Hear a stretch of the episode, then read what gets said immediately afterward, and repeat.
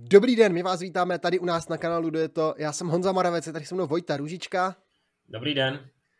A pohodlně se usaďte, my vás vítáme v roce dva tisíce dvacet tři. Cyklistická sezóna se nezadržitelně blíží, už nám tady klepou na dveře australské závody a tak podobně. Takže je na čase odstartovat letošní rok tím takovým monumentálním velkým videem o kompletním představení sezóny, kdy se budeme zabírat trochu jednotlivými závody, které uvidíme ve World Tour, občas i v těch nižších kategoriích, takové ty zajímavější závody. A hlavně si budeme věnovat, budeme to prokládat i představením různých, nebo všech týmů pro Tour, vybrali jsme i některé pro Tour týmy, takže tomu všemu se vlastně pojme, budeme věnovat tady v tom našem speciálu, který se dost pravděpodobně natáhne, tak jako bych viděl asi přes hodinku. Doufáme, že to nebude takový masakr jako to shrnutí sezóny, které se nám natáhlo na dvě a půl hodiny, to jsme si opravdu teda popovídali s Vojtou, ale myslím si, že i dneska nás čeká teda kvalitní pokec. No, uh, řešili jsme, že spousta týmů, nebo některé ty týmy změnily jméno, takže asi mějte trochu s náma, trochu soucit, protože než si zvykneme třeba na přejmenování Quickstepu, tak to nám asi bude chvilku trvat, že ty změny sponzorů to bude trochu náročné, ale myslíme, že ta letošní sezóna začíná trochu dříve, protože se nám vrací teda Tour de André, což je velice příjemná změna oproti těm předchozím dvou letům, takže na to se závod, na který se hodně těšíme a asi nám nic nebrání, než pomalu jít k těm prvním závodům. No, chtěl bych na úvod teda poděkovat společnosti Soudal, která nám vrazila, ne, nebo nejen nám, ale vlastně všem,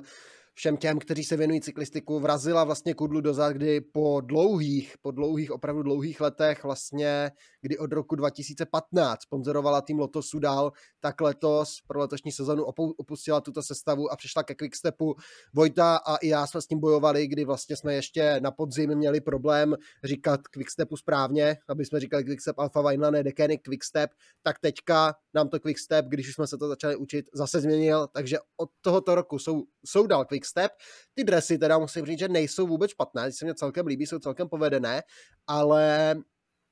Loto se teda muselo spokojit s názvem, budou se taky jmenovat taky takový krkolomný název, Loto Destiny, budeme to číst asi jako Loto Destiny, a nejsou jediní, kdo změnili ten název. Drobný, drobná změna vlastně i u Vanty, Intermarché Circus Vanty po novém, takže ale tam snad bychom nemuseli mít problém, když tam nám tam uklouzne to Gobert, tak mějte prosím nějaké slitování. No a taková trošku méně výrazná změna u týmu Bike Exchange, protože tým Bike Exchange už nebude tým Bike Exchange, ale od této sezóny díky spolupráci vlastně se Saudskou Arábii to bude tým Jayko Al-Ula, takže i tady to bude takové trošku krkolomnější. No, jsou to nové názvy, budeme si na to muset zvyknout a zkusíme to co nejdřív.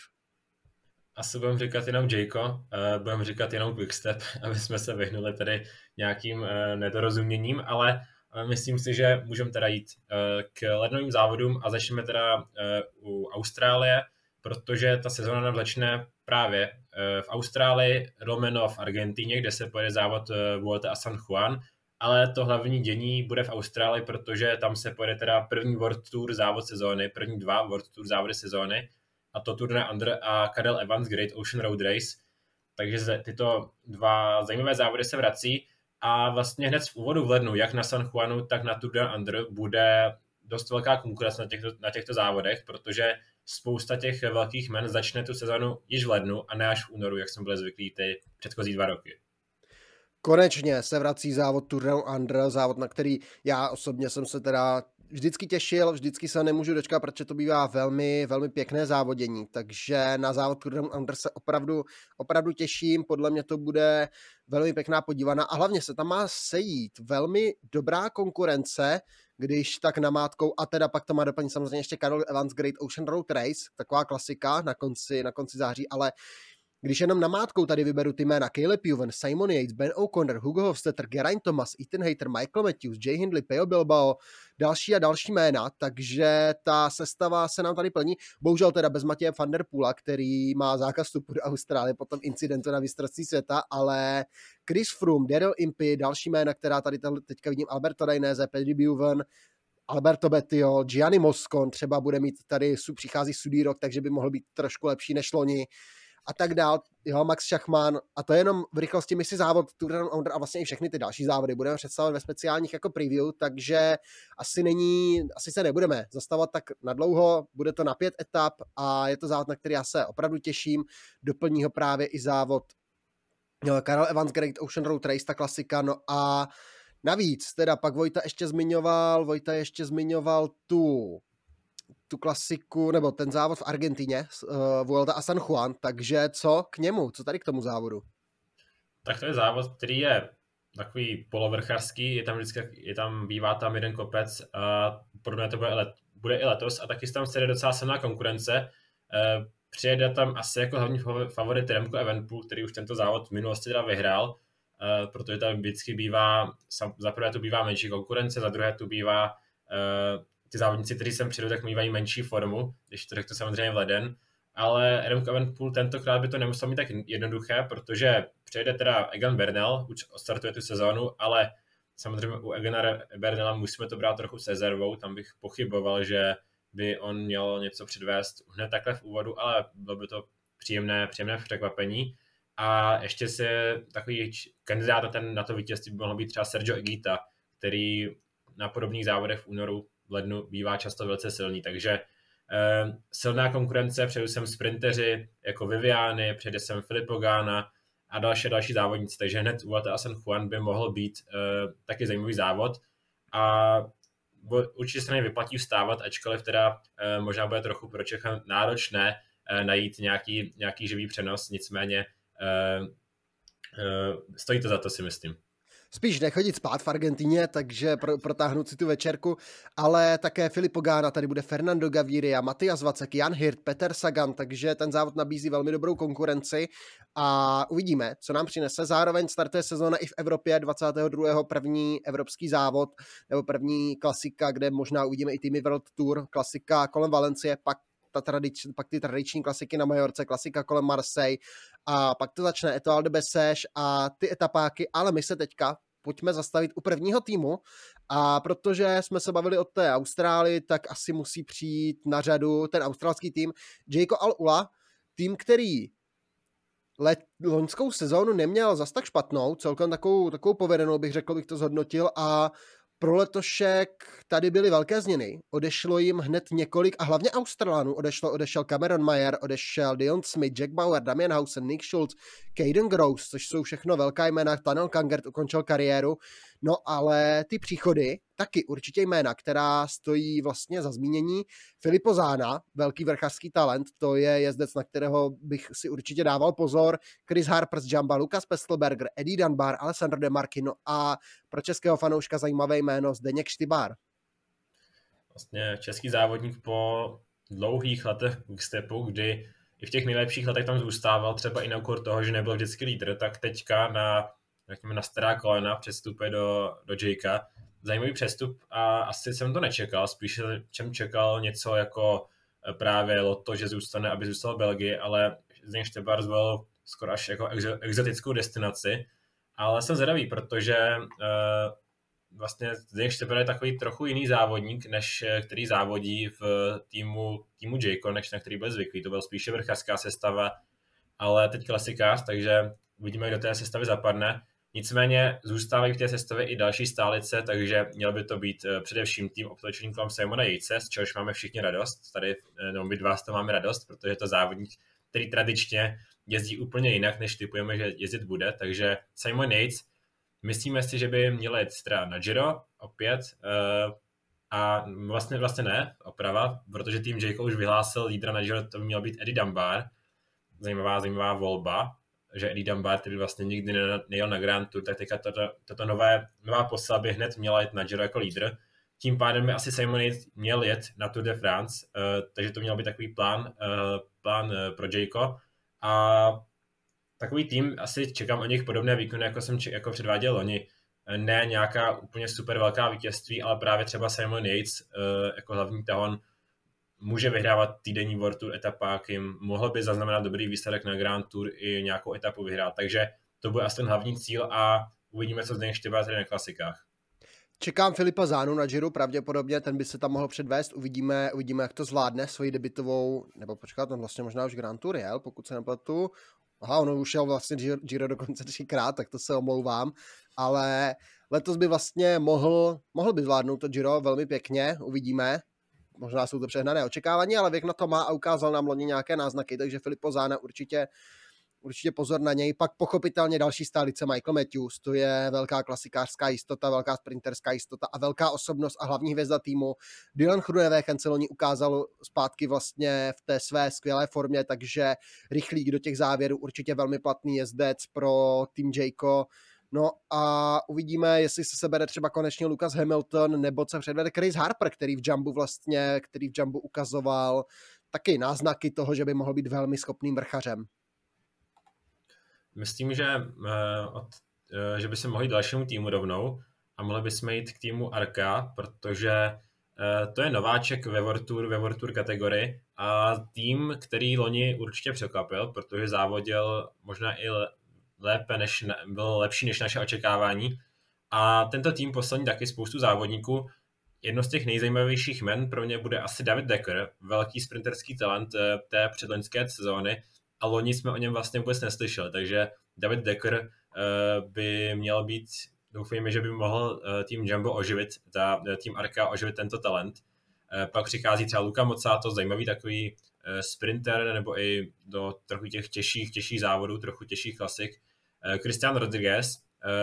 velice úspěšný závodník té loňské únorové sezóny, kdy za to jezdil velice pěkně. Pak trochu zmizel, ale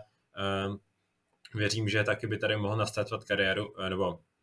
restartovat kariéru v Arce. Přichází Andry Ponomar, jméno, které vlastně proslulo, že na loňském, nebo předloňském už teďka Giro, jezdil jako nejmladší závodník, ale od té doby jsme tak o něm neslyšeli, takže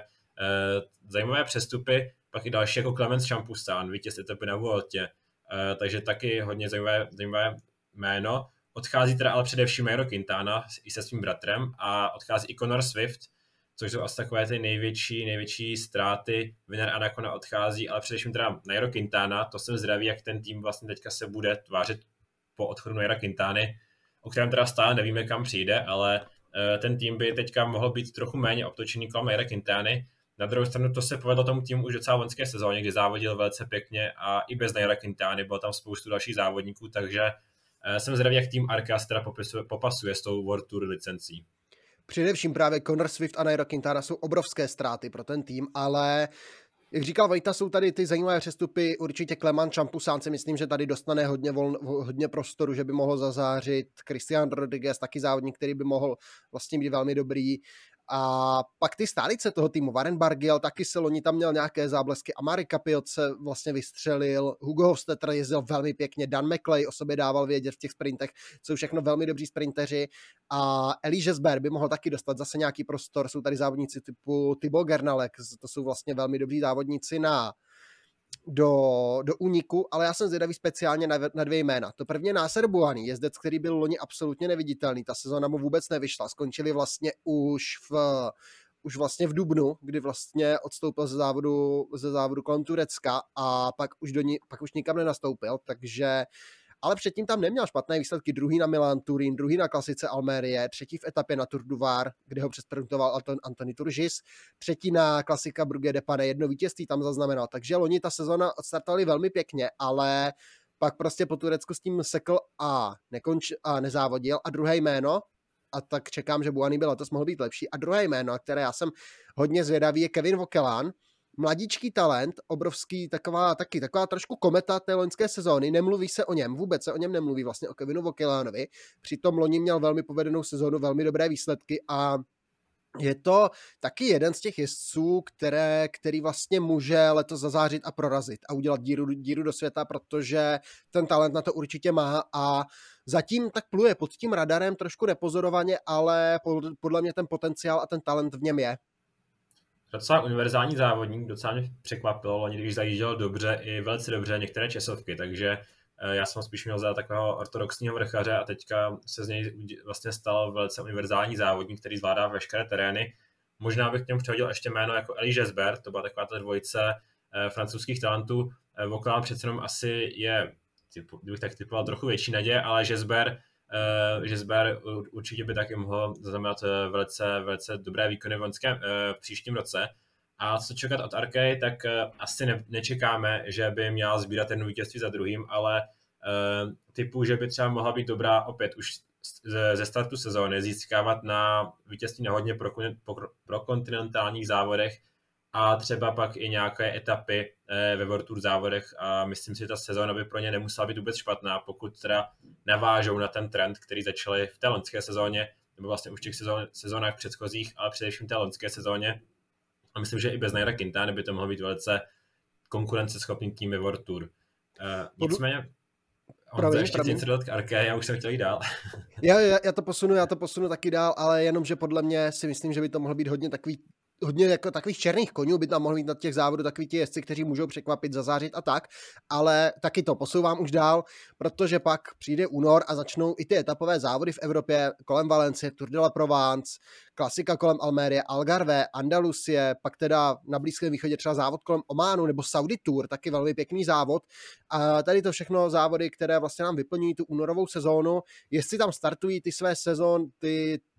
ty své roky, ty své sezóny, ty své závody a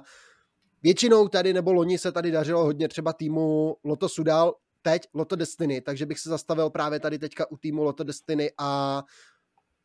no je velmi poznamenal ten, nebo poznamenal, oni vypadli vlastně z té World Tour kategorie, trošku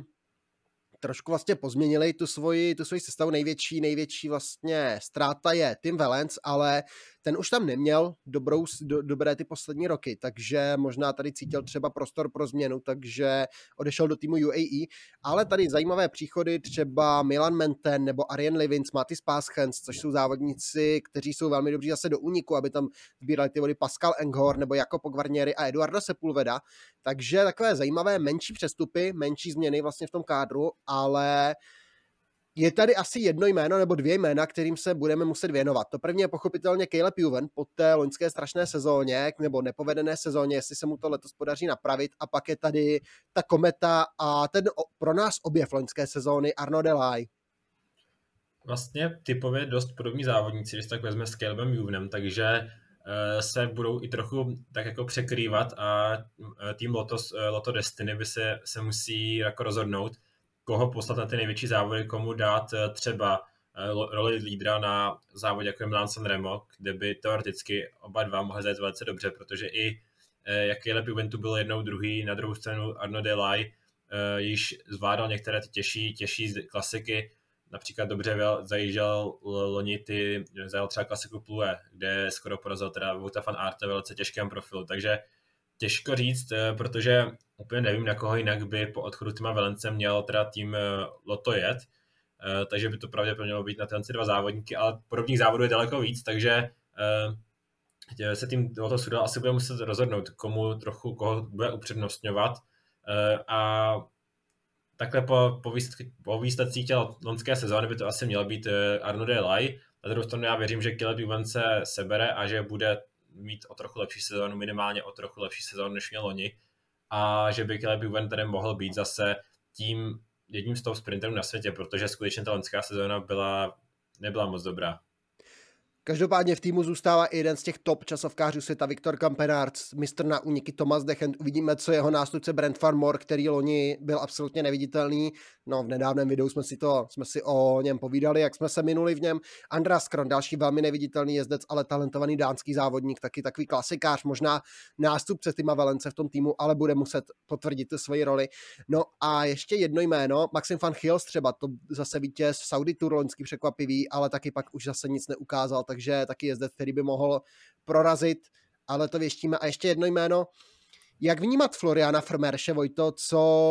jak na tom bude Florian Frmerš vlastně v té příští sezóně v týmu Lotto Destiny, jak, jak vlastně, co od něj čekáš, co nám předvede Florian Frmerš, vlastně druhý muž Roubaix dvacet jedna? Ale víceméně nevidit, neviditelný v té klasikářské sezóně, v té loňské sezóně, protože tam skutečně v těch top závodech mu něco chybilo, vždycky mezi těmi nejlepšími prostě nefiguroval. Získal třeba vítězství na Antwerp Port, Port Epic, což je menší klasika, ale je to vítězství. Na druhou stranu prostě po druhém místě na Paříž-Roubaix jsme asi hodně čekali trochu větší věci, ale myslím si, že tým, tým Lotto Destiny má docela zajímavou kombinaci právě v podobě s Viktorem Kampenaertsem do těch klasik, to by mohlo být dvě docela silná klasikářská jména, na která se asi bude sázet, ale uh, přímě třeba v tomhle ohledu věřím, věřím víc uh, Kampenaertsovi, protože uh, Frmerš to Paříž-Roubaix dva tisíce dvacet jedna byl tak specifický závod, že věřím, že Frommersch prostě v té letošní sezóně ještě nebude tím velkým belgickým, velkým, velkým belgickým talentem, který by měl jako vyhrávat ty největší závody. To si myslím, že Frommersch tam ještě není výkonnostně, může být, ale myslím si, že třeba Viktor Kempenaerts na, na ty klasiky bude tím hlavním lídrem. Tak a pojďme asi ještě k jednomu týmu rovnou, a to je tým, který vlastně teďka v poslední době poutá největší mediální pozornost, i když po té jejich sezóně by si to vůbec neměli zasloužit, ale je to tak, je tam hodně rozruchu a Alexander Vinokurov zase dělá, zase dělá kolem sebe, kolem sebe velký mediální tlak a dělá si teďka mediální prostor pro sebe a pro tým Astana. Vincenzo Nibali ukončil kariéru, ale to se tak nějak vědělo, ale kdo odešel, Miguel Angel Lopez, byla mu ukončena smlouva, problémové dítě, pozastavená činnost, pak omilostněn, zajel skvěle Vueltu, teď vykopnut z týmu za, nějaký, za nějaké styky s, tak, s doktorem, napojení na nějaký doping možná, předtím tam byla nějaké, nějaká ta pochybnost toho pašování drog, takže zlobivé dítě cyklistiky nové, po Carlosi Betancurovi nové zlobivé dítě cyklistiky Miguel Angel Lopez, v tuhle chvíli bez angažmá, uvidíme, co s ním bude dál, kdo po něm sáhne, bojím se, že ve World Tour má ty dveře zavřené, takže uvidíme, co bude dál s Miguelem Angelem Lopezem, ale Astana nejen tady tím poutá pozornost, protože sice to ještě není potvrzené v tu, ve chvíli, kdy točíme, my to teda přetáčíme ještě před novým rokem, ale Mark Cavendish, Cass Ball by měli být, mluví se o tom teda už asi dva týdny, že by měli být jako potvrzení jako jezdci Astany. Čekám, že to bude na nový rok, že by, že by je mohli potvrdit, to bych tak typoval, že, by, že je dobré datum, ale uvidíme, Mark Cavendish, Cass Ball, počítejme, že přestupují do Astany a s nimi přichází ještě třeba Luis Leon Sanchez, takže náš velmi oblíbený jezdec, taková zkušenost sama, velmi schopný jezdec, velmi kvalitní pomocník, takový týmový lídr, silniční kapitán, takový mistr stratég. A pak ještě jedno zajímavé jméno pro mě, a to je Gleb Syrica, ruský sprinter, dvacet let, dvaadvacetiletý, který se ale velmi dobře prezentoval na závodě teďka, na závodě kolem Lankavy třeba, byl dobře i na závodech kolem Slovenska a má velmi povedené výsledky. V těch sprintech se dokázal prosadit už párkrát, takže asi začneme Glebem Syricou. Co čeká tady od toho ruského, ruského závodníka v Astaně? Tak typoval bych, že třeba Astana se od něj slibuje, že to bude takový podobný závodník, jako byl Arnaud Delaye v té minulé sezóně, který už od úvodu sbíral vítězství na těch ne top závodech, ale sbíral jich hodně, což pro to bylo důležité a myslím si, že by to bylo to samé, by bylo důležité i letos pro Astanu, protože ta loňská sezona byla asi nejhorší, co si pamatuju od Astany, byl to za mě i jako nejhorší tým v té World Tour kategorii, e, možná i hor- a podstatně horší i než některé teda e, ty prokontinentální týmy. E, takže Astana věří, že třeba Gleb Syrica by mohl e, trochu pozvednout ten tým a ten závodník má potenciál, e, ještě se musí teda vykrystalizovat, jestli to je teda čistokrevný sprinter, což spíše vypadá, že to je takový sprinter, který umí přejet kopec, takže ne úplně čistokrevný sprinter, což se může hodit více než čistokrevný sprinter, protože ten záběr, kde může být lídrem, je docela velký. Nicméně těch závodníků potenciálně je tady další a hodně více. Právě už zmiňovaný Gianni Moscon, máme tu lichý rok, takže Gianni Moscon by mohl, mohl předvést lepší výkony, protože Gianni Moscon byl takový symbol toho, jak se Astaně nedařilo v té loňské sezóně, protože to byl skutečně asi nejhorší sezóna pro Gianniho Moscona. A jsou ty další závodníci a Mark Cavendish by pochopitelně byla velká, velká podpora, protože Aston tak Cass Ball, to by byla taky velká podpora, protože pro ten tým, pro Astanu teďka není důležité vyhrávat Grand Tour, ale je teďka důležité především podle mě sbírat vítězství klidně i na menších závodech. Ta, ta vítězství loni Astaně chyběla. Právě sprinteři, to je asi nejvíc ideální typ závodníka, který vám je schopen se sbírat více vítězství za rok, protože uh, obzvlášť Mark Cavendish, který by, pokud se naváží na tu formu z, té, z těch posledních dvou sezón, tak by mohl sbírat uh, těch vítězství hodně. No a jak vidíš Marka Cavendishe v Astaně, pasuje ti tady to spojení nebo ne, nebo co si myslíš vlastně o tady tom přestupu a jak vidíš vlastně budoucnost Marka Cavendishe v Astaně, třeba týmovou podporu a tak? No úplně jsem si to nedokázal moc představit, protože jako Astana by nebyl tým, o kterém bych, o kterém bych typoval, že Mark Cavendish tam skončí, po, uh, teda ještě to není potvrzené, ale je to velice pravděpodobné a uh, netypoval bych to zkrátka, takže mi to úplně nesedí, ale asi se na to bude muset zvyknout. Mark Cavendish v modrém dresu Astany,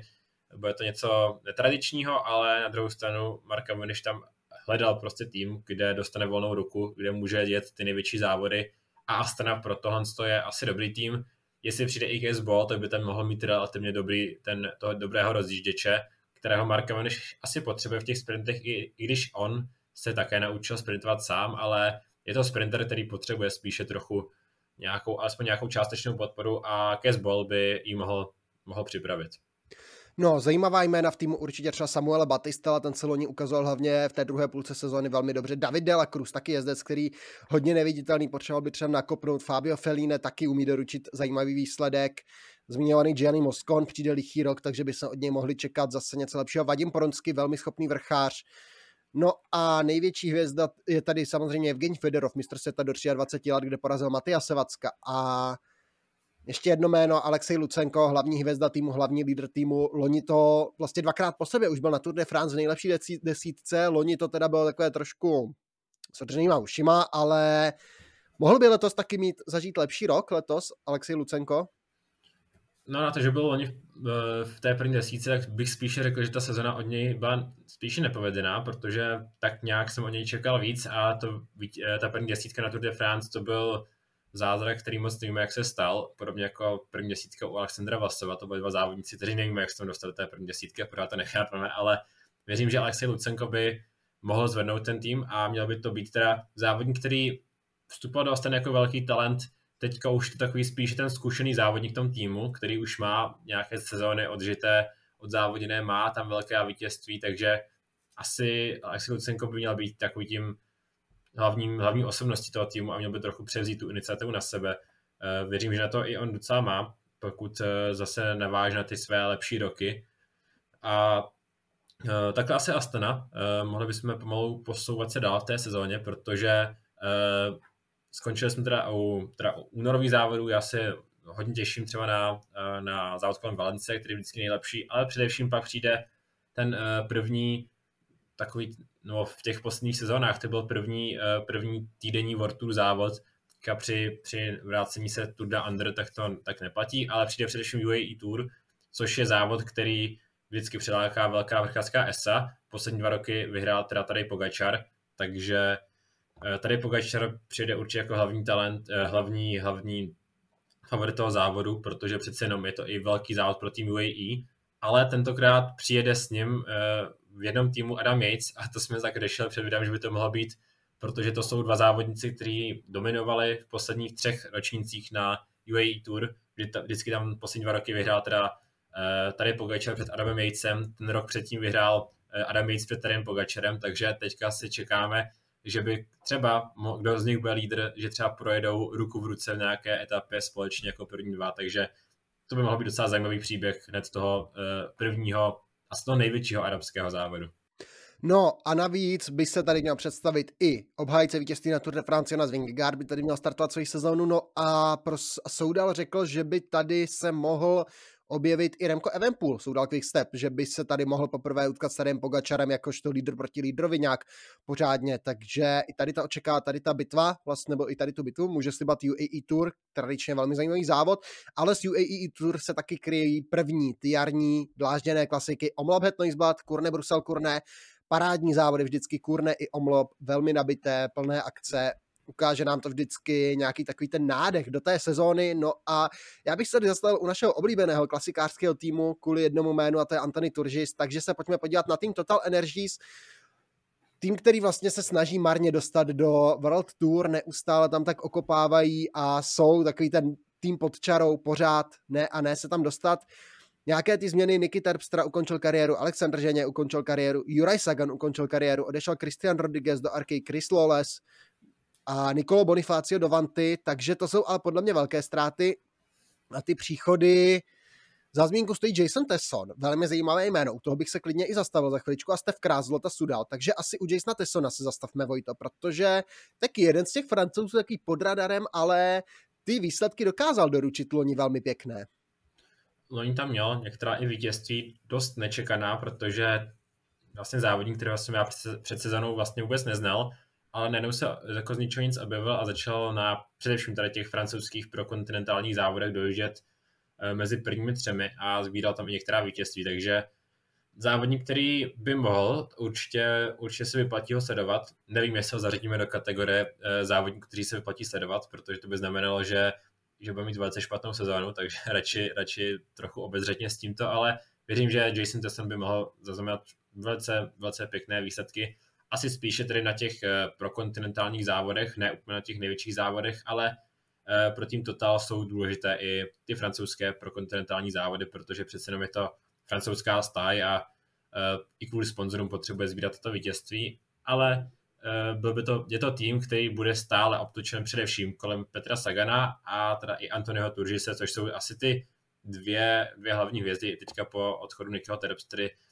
který sice byl závodník, který moc, moc úspěchu nezískával, ale byla to pořád nějaká osobnost. Tak teďka je to především teda Peter Sagan, který tam asi nedoručil úplně ty výsledky, od které se od něj Total sliboval. Uvidíme, co Antony Turgis, taky to nebyla úplně povedená sezóna loni, takže doufáme, že letos se zlepší, kromě toho druhého místa na Sanremu, to byla paráda, ale jinak to taky se ho převázela spíš smůla na těch klasikách vlastně jarních.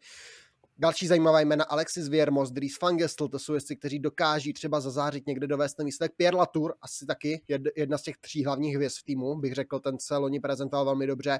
Velmi dobrou sezonu má za sebou zkušený Julien Simon, ten tam doručoval jeden výsledek pěkný za druhý. Mathieu Bourgadeau vyhrál vlastně etapu na Paříž-Nice, takže zase je to asi spíš, nečekal bych od nich nic zářného, čekal bych asi trošičku zlepšení oproti té loňské sezóně, ale... Čekal bych možná, že tam zase doručí nějaké tři, čtyři, pět kvalitních výsledků, někde sem tam zazáří, někdo z úniku vyhraje, Antony Turgis, Petr Sagan, někde nějaký sprintík nebo klasiku, nebo někde nějaký pěkný výsledek, takže to bych vlastně čekal od Totalu a šel bych dál. A další závod, naše oblíbené, naše oblíbené Strade Bianche, takový ten častý monument, tipneme si ho po videu, nebo v naší typovačce zaradíme si ho mezi těch šest monumentů, protože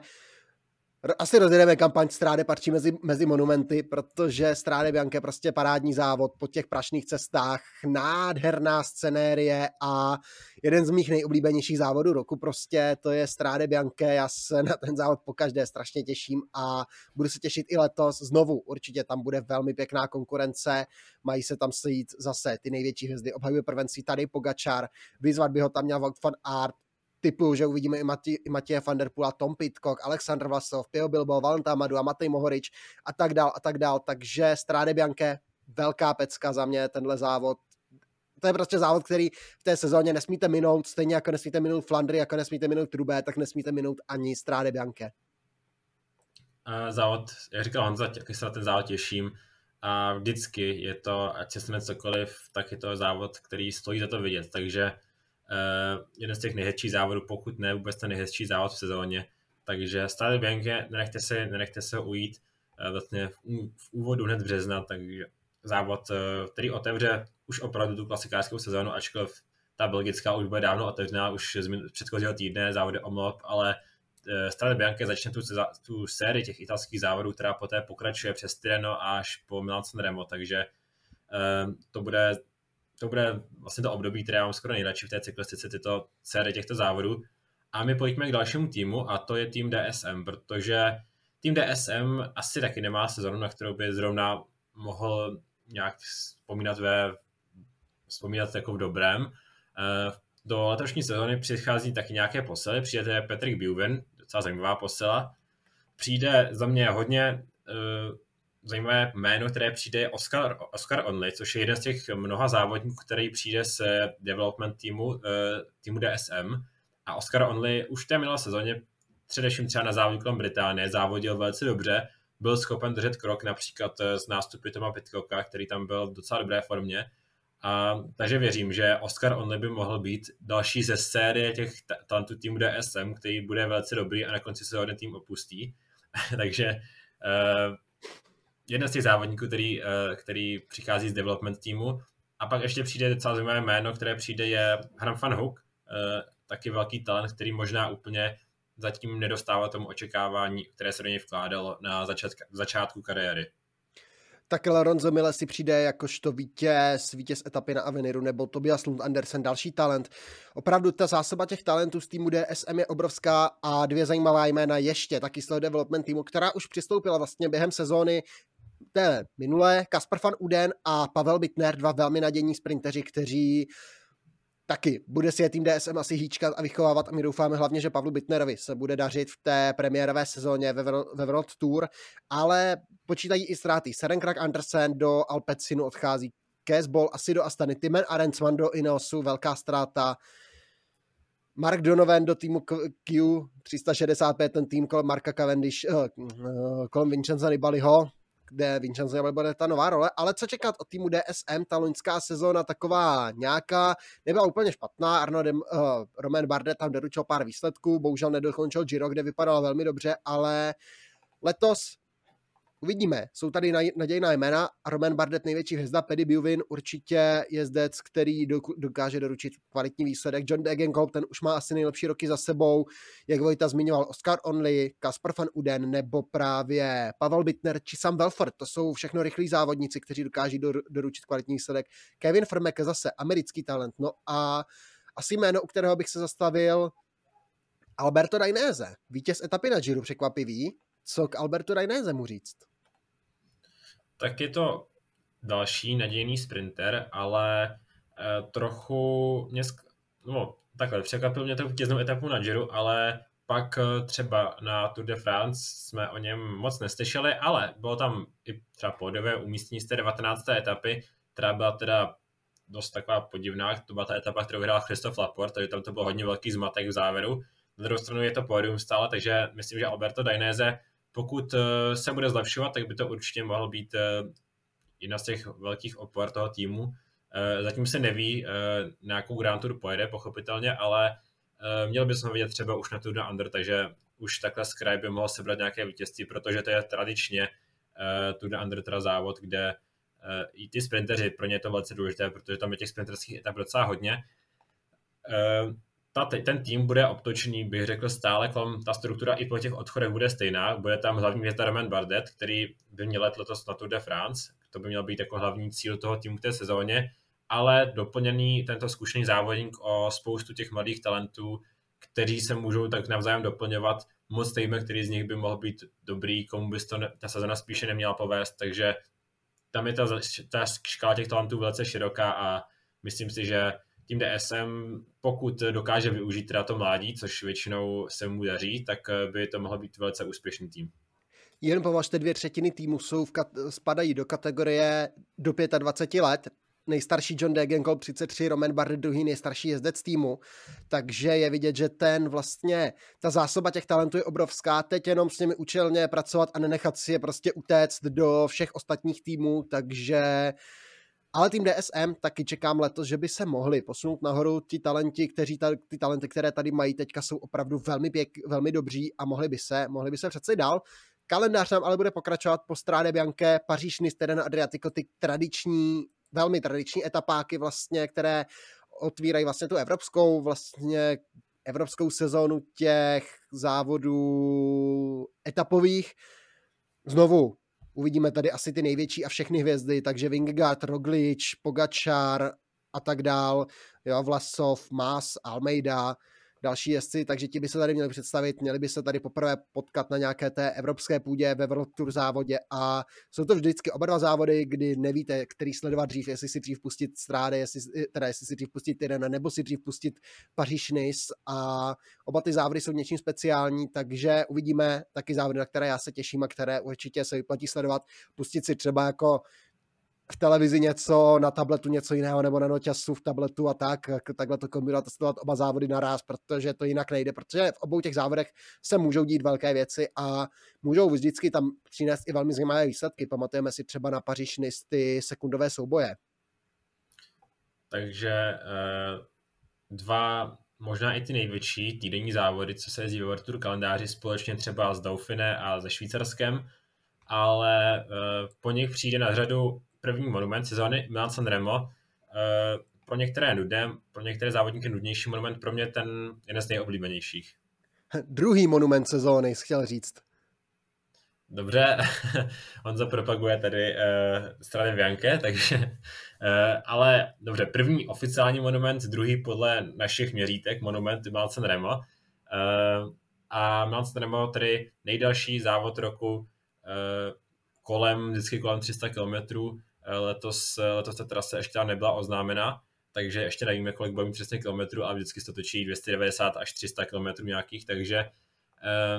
závod, jak jsem říkal, pro některé nudnější závod, já mám ten závod velice v oblibě, eh,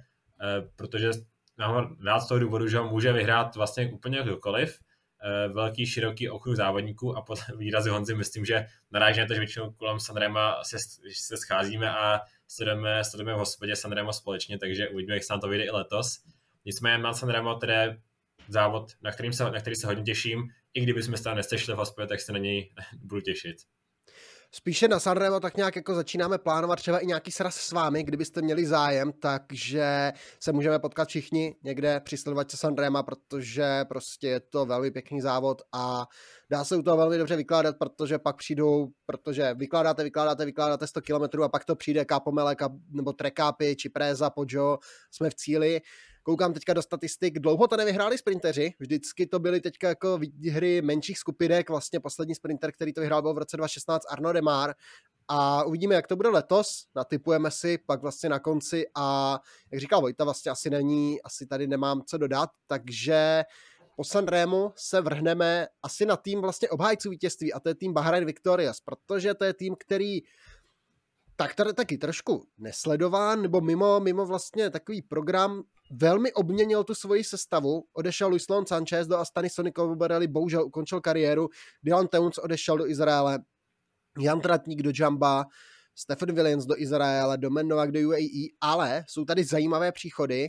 největší jméno Andrea Pascalon z týmu Vanty, příchod, a pak ještě talentovaný Chorvat Fran Miholjevič a náš oblíbený srbský sprinter Dušan Rajovič, to jsou asi hlavní, pří, hlavní příchody, takže Bahrain asi posílil hlavně na té bázi talentů. A co čekat od Bahrainu do další sezóny? Peo Bilbao, Mikel Landa, jakožto ti lídři na Grand Tour, Cowout Pools, to jsou všechno otázky. Jack Hake samozřejmě, nesmíme zapomenout. A Damiano Caruso, také Santiago Buitrago, takže ta vrchařská síla je tady obrovská, je tady pořád Matej Mohorič. Jonathan Milan se ukazuje jako velmi schopný sprinter. Phil Bauhaus jako sprinterská stálice.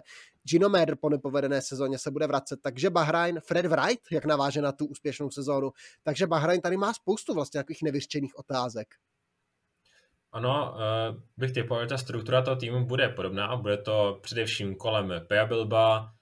uh, Mikaela Landy, Matěje Mohoriče, ale je tu, jak říkal Honza, spoustu závodníků, kteří mají uh, možná ještě nějaký, uh, měli by se prostě závodníci, o kterých se čekalo v té minulé sezóně, že budou dobří, a úplně, úplně nějak nezazářili, což je především Gino Mäder, o kterého jsem čekal a hodně lepší výkony, a na koho já se těším, tak kromě Freda Wrighta, na kterého se teda hodně těším, tak je to ještě Jonathan Milan, který naznačoval na konci té minulé sezóny, že by mohl být velice dobrý, když vyhrál teda dvě etapy na závodě kolem Chorvatska nebo na Crow Race. Uh, takže uh, Jonathan Milan, závodník, kterého se těším, pak teda Fred Wright určitě, a jsem zdravý na Jacka Higa, který byl velkou, velkou vlastně Grand Tour ambicí,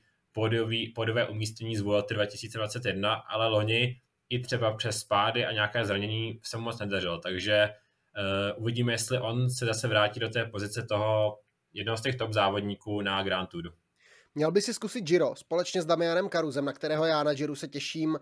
strašně moc, protože je to pro mě možná černý kůň celého závodu. Podle mě by tam mohl překvapit někde nějakým dlouhým nečekaným nástupem, a Bahrain se podle mě tváří velmi silně do té příští sezóny s Landou a Bilbaem na Tour de France, právě s Hagem, Mäderem a Karuzem na Giro podle současného plánu teda. Je tady Matej Mohorič na klasiky, velmi dobrý závodník a velmi nebezpečný jezdec, který se vám sebere osmdesát kilometrů před cílem a už ho neuvidíte. Další závodníci, právě Fred Wright, velmi podobný závodník, taky velký talent a tak podobně. Uvidíme, co Santiago Buitrago, takže Bahrain pro mě velmi zajímavý tým do příští sezóny a já budu doufat, že je uvidíme co nejvíc na silnici a že je uvidíme trošku v lepší roli než na loňském Lutychu, kdy za Remkem Evenepoelem zablokovali s Movistárem silnici a koukali se po ostatních, jestli náhodou nepojedou, když tam měli plný tým na sjíždění. Tak nedostali jsme se ani k Lutychu a už jsem vytáhl loňský Lutych, to musel přijít, ale pojďme, pojďme dál, pojďme k dvojici španělských etapáků, což je závod kolem Katalánska a závod kolem Baskicka, mezi kterými se tedy tradičně jezdí celá řada belgických klasik, ale pojďme si tyto dva španělské etapáky hodit dohromady, takže závod kolem Katalánska, velice pěkný týdenní závod, který ale trochu je opomíjen. Možná jeden z těch nejméně sledovaných World Tour závodů, bych řekl, nebo ten, který vyvolává nejméně pozornosti, ale je to škoda, protože obzvlášť třeba ten loňský ročník to neuvěřitelné solidní solo Carapace s Igitou, kde otočili na ruby to celkové poradí, úplně se tam zbavili Joao Almeidy, takže závod, který dokáže přinést velké zraty, takže závod Katánska, velice zajímavý závod, zatím se teda neví, kdo, kdo měl přijet, ale ten okruh těch závodníků, kteří by mohli přijet, je docela široký, čekáme třeba, že se vrátí Igita, uvidíme se další závodníci jako Carapaz, který změnil tým, takže těžko říct, ale měl by to být závod, který tradičně patří, nebo který tradičně vyhrávají ti nejlepší vrchaři. No a to samé Baskicko, takový hodně klasikářský závod, krátké, prudké, ty baskické kopce a loni parádní souboj vlastně mezi několika jezdci, Jon Izagir tam zářil, byl tam vlastně, no teď jsem zapomněl, kdo to vlastně vyhrál celkově, Martinez. Uh, jo, Dani Felipe Martinez, Roglič tam byl, Jonas Vingegaard a, ty, a to, jak tam likvidoval konkurenci, kdy tam sestřelil Vlasova a pak sestřelil Izagira, Alexander Vlasov, Remco Evenepoel, Peo Bilbao, takže další, Enric Mas tam taky předváděl svoji extra třídu a tak dále, takže Baskicko taky velmi pěkný závod, velmi zajímavý a velmi takový plný, velmi vždycky velmi těsný závod, taky závod, kde a oni se vlastně začali loni udělovat, začali se tam udělovat teďka nové bonusy, protože dříve se tam jezdilo vlastně bez bonusu, což bylo taky svým způsobem zajímavé. Někdo říká, že to není dobré, někdo říká, že je to dobré, takže těžko říct. A Baskicko byl závod, který dlouho odolával těm bonusům, takže taky zajímavý závod. Ale teď pojďme asi na ty klasiky. Ty belgické klasiky, všechno startuje ta sprinterská klasika Brugge de Panne, ta rovinatá, pak přijde E tři, Gent-Wevelgem, Dvarsdorf-Landeren a to je takové preview před tím prv, druhým, třetím vlastně monumentem, když počítáme Strade, Ronde van Vlaanderen před kolem Flander, ale E tři, Gent-Dvars, vždycky takové závody, které nás nabudí, namotivují na to, že se těšíme na tu další neděli, na to Ronde a že si užijeme ten vrchol té, té belgické cyklistiky. Určitě ty, jedna z těch nejpěknějších částí sezóny, završená teda závod kolem Flander, ačkoliv pak na další na Paříž-Roubaix většinou čekáme jenom týden, takže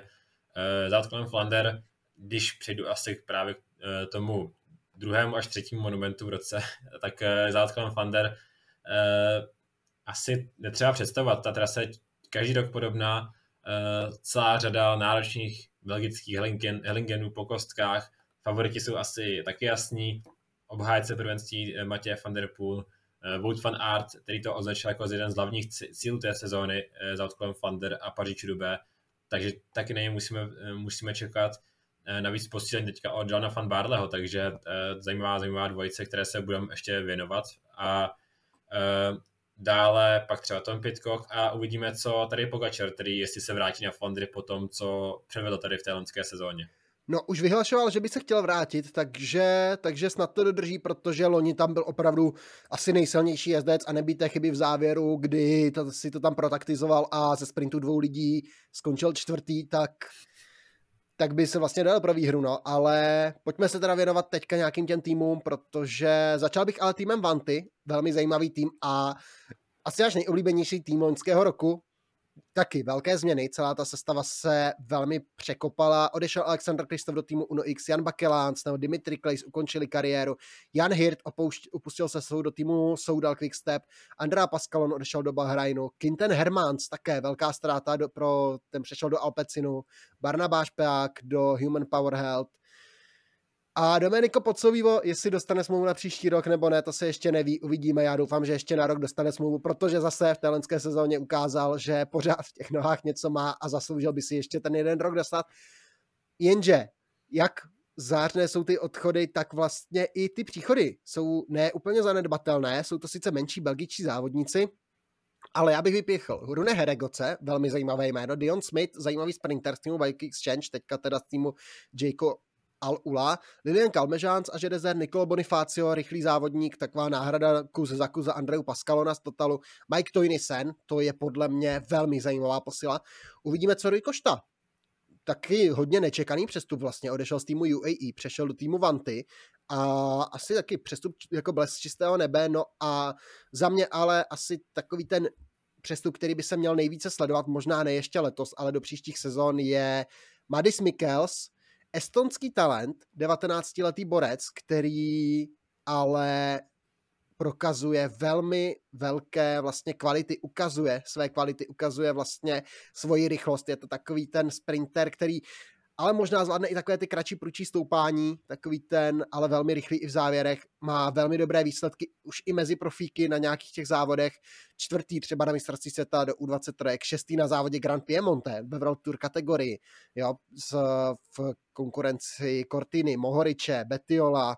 Alessandra Koviho a tak podobně, takže velmi zajímavý jezdec za mě, Mads Mikkels, do dalších let hodně bych doporučil sledovat tohoto jezdce. Jak říkal Honza, možná ještě ne úplně v této sezóně, ale do dalších let určitě, ale i v té letošní sezóně by mohlo sbírat nějaká teda umístění na těch menších závodech, ale když se budeme věnovat především té nadcházející sezóně, tak hlavní hvězda Biniam Girmay, to je asi jednoznačné, který teda trošku po té lanské sezóně, po tom incidentu na Giro, když si skoro vystřelil oko prosekem, tak úplně nevázal na ty výkony poté, byl docela dobrý na kanadských jednorázovkách, ale trochu mu pak chybilo. A uvidíme, letos by se měl zaměřit na Flandry, které té loni vynechal a moc nevíme, jak zvládne takhle těžký monument, takže to měl být jeho, jeden z těch jeho cílů, pochopitelně celá ta klasikářská sezóna a Biniam Girmay, závodník, kterého se teda asi všichni hodně těšíme, protože to byla jedna z těch komet té loňské sezóny, měl by jet Tour de France, což je hodně, hodně zajímavá, zajímavý Biniam Girmay na Tour de France, závodník, kterého se tam docela dost těším. A po odchodu Jana Hirta tak jim trochu schází nějaký velký závodník na celkové pořadí, takže Luis Menties, uvidíme, co Dominika Podsavýho, teda jak říkal Honza, ale uh, spíše teda to bude teďka klasika, taková různorodá sestava, která loni sbírala jednu výhru za druhou a uvidíme, jestli na to naváže i v té nadcházející sezóně, protože to by bychom je určitě přáli, kdyby se uh, týmu Vanty podařilo, uh, podařilo navázat loňskou sezónu. Nicméně asi bych šel k dalšímu týmu. No, ještě bych chtěl zmínit, v dobrém světle se ukazoval třeba i Gerben Thyssen jakožto nadějný sprinter, takže taky jezdec, kterého by se dal sledovat. A když teda se nechceš bavit o Vanty, no tak pojďme teda dál. Já jsem ještě měl nachystány otázky třeba na Mikea Toinisena, což je za mě velmi zajímavý přestup, nebo na Rui Koštu, což opravdu si nedovedu představit, co od něj čekat, ale mohl by tam zažít takový, takový ten restart a zářit, pokud Vanty pojede dál na té vítězné vlně. No, ale teď pojďme asi k nejlepšímu týmu loňské sezóny a ke kandidátovi na to být nejlepší tým i v té příští sezóně, a to je tým Jumbo Visma. Ale je to tým, který co jméno, to pojem, co jméno, to hvězda, mistr světa v časovce Tobias Foss, Rohan Dennis, Primož Roglič, Wout van Aert, Christophe Laporte, Jonas Vingegaard, přišel Jan Tratník, přišel Attila Walter, přišel Dylan van Barle, to jsou všechno obrovské příchody, přišel Wilco Kelderman, Thomas Glouk jako obrovský talent, odešel teda Tom Dumoulin, odešel Mike Toinisen, David Decker, ale nutno říct, že podle mě ten tým neoslabil, naopak podle mě ještě se zase posunul o úroveň dál a ještě posílil. Je to jeden z těch týmů, u kterých už trochu víme, kdo pojede na který závod, protože nedávno teda uh, Jumbo už zveřejnil svoji strategii, kdy Giro by teda měl vést tým na Giro Primož Roglič, na Tour de France by měl přijet teda Jonas Vingegaard obhajovat a co se týče klasik, tam je to asi jasné. Wout van Aert posílený od Dylana van Barleho, takže super silná dvojice, kdy vlastně asi ten nejsem, jeden z těch nejlepších klasikářů, co na světě je, společně s loňským vítězem Paříž-Roubaix, takže e, super silná sestava. A uvidíme teda, jak se povede ta strategie na Grand Tour, protože Primož Roglič se vrací na Giro po prvé od roku dva tisíce devatenáct, kdy to byl takový, nevím, jestli úplně povedná kampaň, taková něco mezi, přijel tam super silný, pak se mu najednou v půlce závodu přestal dařit, takže, takže Primož Roglič bude určitě jeden z top tří favoritů a Jonas Vingegaard naopak bude jeden z těch top tří favoritů na, na Tour de France, takže uh, uvidíme, koho ještě pošlu na Vueltu, ale jak říká Honza, možná zase jsou o krok dál uh, v tom, v tom svém, té své dominanci. Oba vlastně jako Roglič a Vingegaard by měli dostat obrovsky silné týmy. Říká se, že s Rogličem by měli jet Kelderman, Tratník, Bouman nebo Foss. Na Giro Vingegaard zase se bude moc spolehnout na toho superdomestika a Wouta van Aerta, na dalšího superdomestika Chrisa Laporta, který vlastně je taky velkou sílou do, těch, do té klasikářské sezóny. Na, na Sepaku jsem Stevena Kruisajka. Proslýchá se ale, že, že, že by i Sepkus mohl dostat třeba volnou ruku na Vueltě, zkusit si to lídrovství. Už bylo na čase. Co si o tom myslíš, Vojto, o Sepkusovi, když se už zastavím aspoň u jednoho jména? No, říká se to už hodně dlouho, takže upřímně úplně nevěřím, že by Sepkus měl určitě na žádný Grand Tour a uvidíme, co ty týdenní závody, a to se také říká už aspoň dva roky a Sepkus vždycky ty týdenní závody nějak nezvládá, že by, že by měl zajet na ty nej, nejvyšší příčky. No a vlastně ještě teďka krom Vojta van Aerta i do těch sprintů má Jumbo, kromě Vojta van Aerta další skvělé jméno, to je mladý talent Olaf Koy, taky velké jméno, nebo taky taková kometa té loňské sezóny objev, která si Jumbo vychovalo, vytáhlo si ho do svého týmu a v těch sprintech umí zářit a umí zajet velmi pěkně, takže Jumbo určitě jeden z těch nejsilnějších týmů, asi není co dodat. Pojďme k tomu dalšímu monumentu Paříž-Roubaix. Vojta loni říkal, že se mu líbilo to Roubaix dvacet dvacet dva ještě více jak to Roubaix dvacet dvacet jedna. Všichni ostatní by se ho za to asi nejradši ukamenovali, ale má pravdu, ono se tam opravdu útočilo, nastupovalo, bojovalo od startu do cíle, protože Roubaix může ovlivnit obrovský počasí, což jsme viděli v roce dvacet dvacet jedna, jakož to déšť, nebo i vítr, což byl ten případ toho loňského Roubaix a je to znovu závod, kde se může ta vítězná skupinka oddělit sto šedesát kilometrů před cílem a vy si říkáte, ještě je čas, ještě je čas a pak ten čas není a ta skupinka dojede na velodrom. Může tam vyhrát borec z úniku, jako se to povedlo Matthew Heymanovi. Roubaix dokáže vždycky napsat ten nádherný příběh, kdy Matthew Heyman vlastně porazil Toma Bonena a tam vy vlastně v té cílové rovince jste nevěděli, jestli to přát víc Bonenovi to rekordní páté vítězství nebo Matthew Heymanovi druhé profesionální vítězství, oba na sklonku kariéry. Takže Paříž-Roubaix závod, který každoročně napíše nádherný příběh a nádherný závod. A my se pojďme věnovat, teda, když jsme mluvili o Vojtu van Aertovi, tak pojďme na dalšího nováčka ve World Tour, to je tým Alpecin de Koenigs, Mathieu van der Poelem, druhá hvězda, druhý hvězdný cyklista, druhý hvězdný klasikář, druhý hvězdný univerzál. Tým opustil Tim Merlier, velká ztráta, odešel do Soudalu Quickstep. A další velká ztráta Jay Vine, podle mě, a Sjerd Bucks, oba dva do týmu U A E. Sjerd Bucks, ten se představil, ten se ukázal v dobrém světle vlastně na konci té loňské sezony, zajížděl tam pěkné výsledky a Jay Vine si udělal jméno na Vueltě těma dvěma vítěznýma etapama. Ale jsou tady i zajímavé příchody, zmínil bych aspoň tři. Caden Groves z týmu Bike Exchange, nebo teďka z týmu Jayco Al-Ula, hodně zajímavý, hodně rychlý sprinter, takže taková možná, dokonce bych řekl i adekvátní náhrada za Tima Merliera, skoro jim na kus za kus. Quinten Hermans posílí tu klasikářskou, hlavně tu ardenářskou sestavu, aby tam na to Mathieu van der Poel tak nějak nebyl sám z týmu Vanty. A pak ještě Søren Kragh Andersen, přichází lichý rok, takže by Søren Kragh Andersen taky mohl být jeden z těch jezdců, který má ty výkyvy, ty sudé liché roky, jak se tak říká, takže by i Søren Kragh Andersen v Alpecinu mohl ožít. No tak asi by to už letos nemusel být klasikářská sezóna jenom o van der Poelovi, a právě Quinten Hermans a uh, Søren Kragh Andersen, to by mohlo být, kromě toho, že to je dobrá podpora, tak by to i sami o sobě mohly být velice silní závodníci, ale i tak přece jenom ten tým se mění a už to není jenom tým Mathieu van der Poela, už to tak dávno není, ani loni tak už nebylo, ale stále Mathieu van der Poel je ta hlavní hvězda, která si troufnu říct, že loni ne, ne, nebyla úplně spokojená s tou sezónou, ačkoliv tam bylo vítězství na závodě kolem Flander, byla tam vítězná etapa na Giru, ale tu vítěznou etapu na Giro to víceméně skončilo a Mathieu van der Poel pak se trochu trápil tou sezónou. Neúspěšná Tour de France, uh, incident na mistrovství se tak kdy, kdy odstoupil asi tak po deseti kilometrech, takže uh, Mathieu van der Poel asi nemá úplně dobré vzpomínky. Bych, no, myslím, že celkově tu, hodnot, tu sezónu hodnotí, hodnotí spíš jako, jako nepovedenou a věřím, že letos Mathieu van der Poel Uh, i, tro, i z toho důvodu, že trochu upraví tu, ten závodní program, pojede jenom teda Tour de France, uh, nepojede Giro a Tour jako loni, kdy za každou cenu chtěl obět oba závody, uh, tak možná i z toho důvodu trochu mírnější cyklokrossová sezóna, ačkoliv uh, teďka objíždí jeden závod za druhým, takže taky těžko říct, ale možná už je to ten Mathieu van der Poel trochu zkušenější a trochu lépe si volí ty, svý, ty své cíle a nechce vyhrát sto závodů za rok, jako to vyhrával, když, když závodil někde v juniorech. Na druhou stranu, ta jeho nemesis Vojta van Aert taky objíždí jeden cyklokrosový závod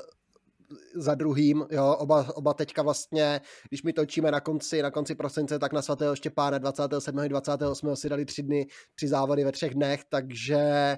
a svedli tam teda parádní souboje, to prostě pokud, pokud jako chcete sledovat parádní cyklistiku, jak sledujte závody, když jedou fan, fan Arts van der Poelem, ty si nedarují ani metr,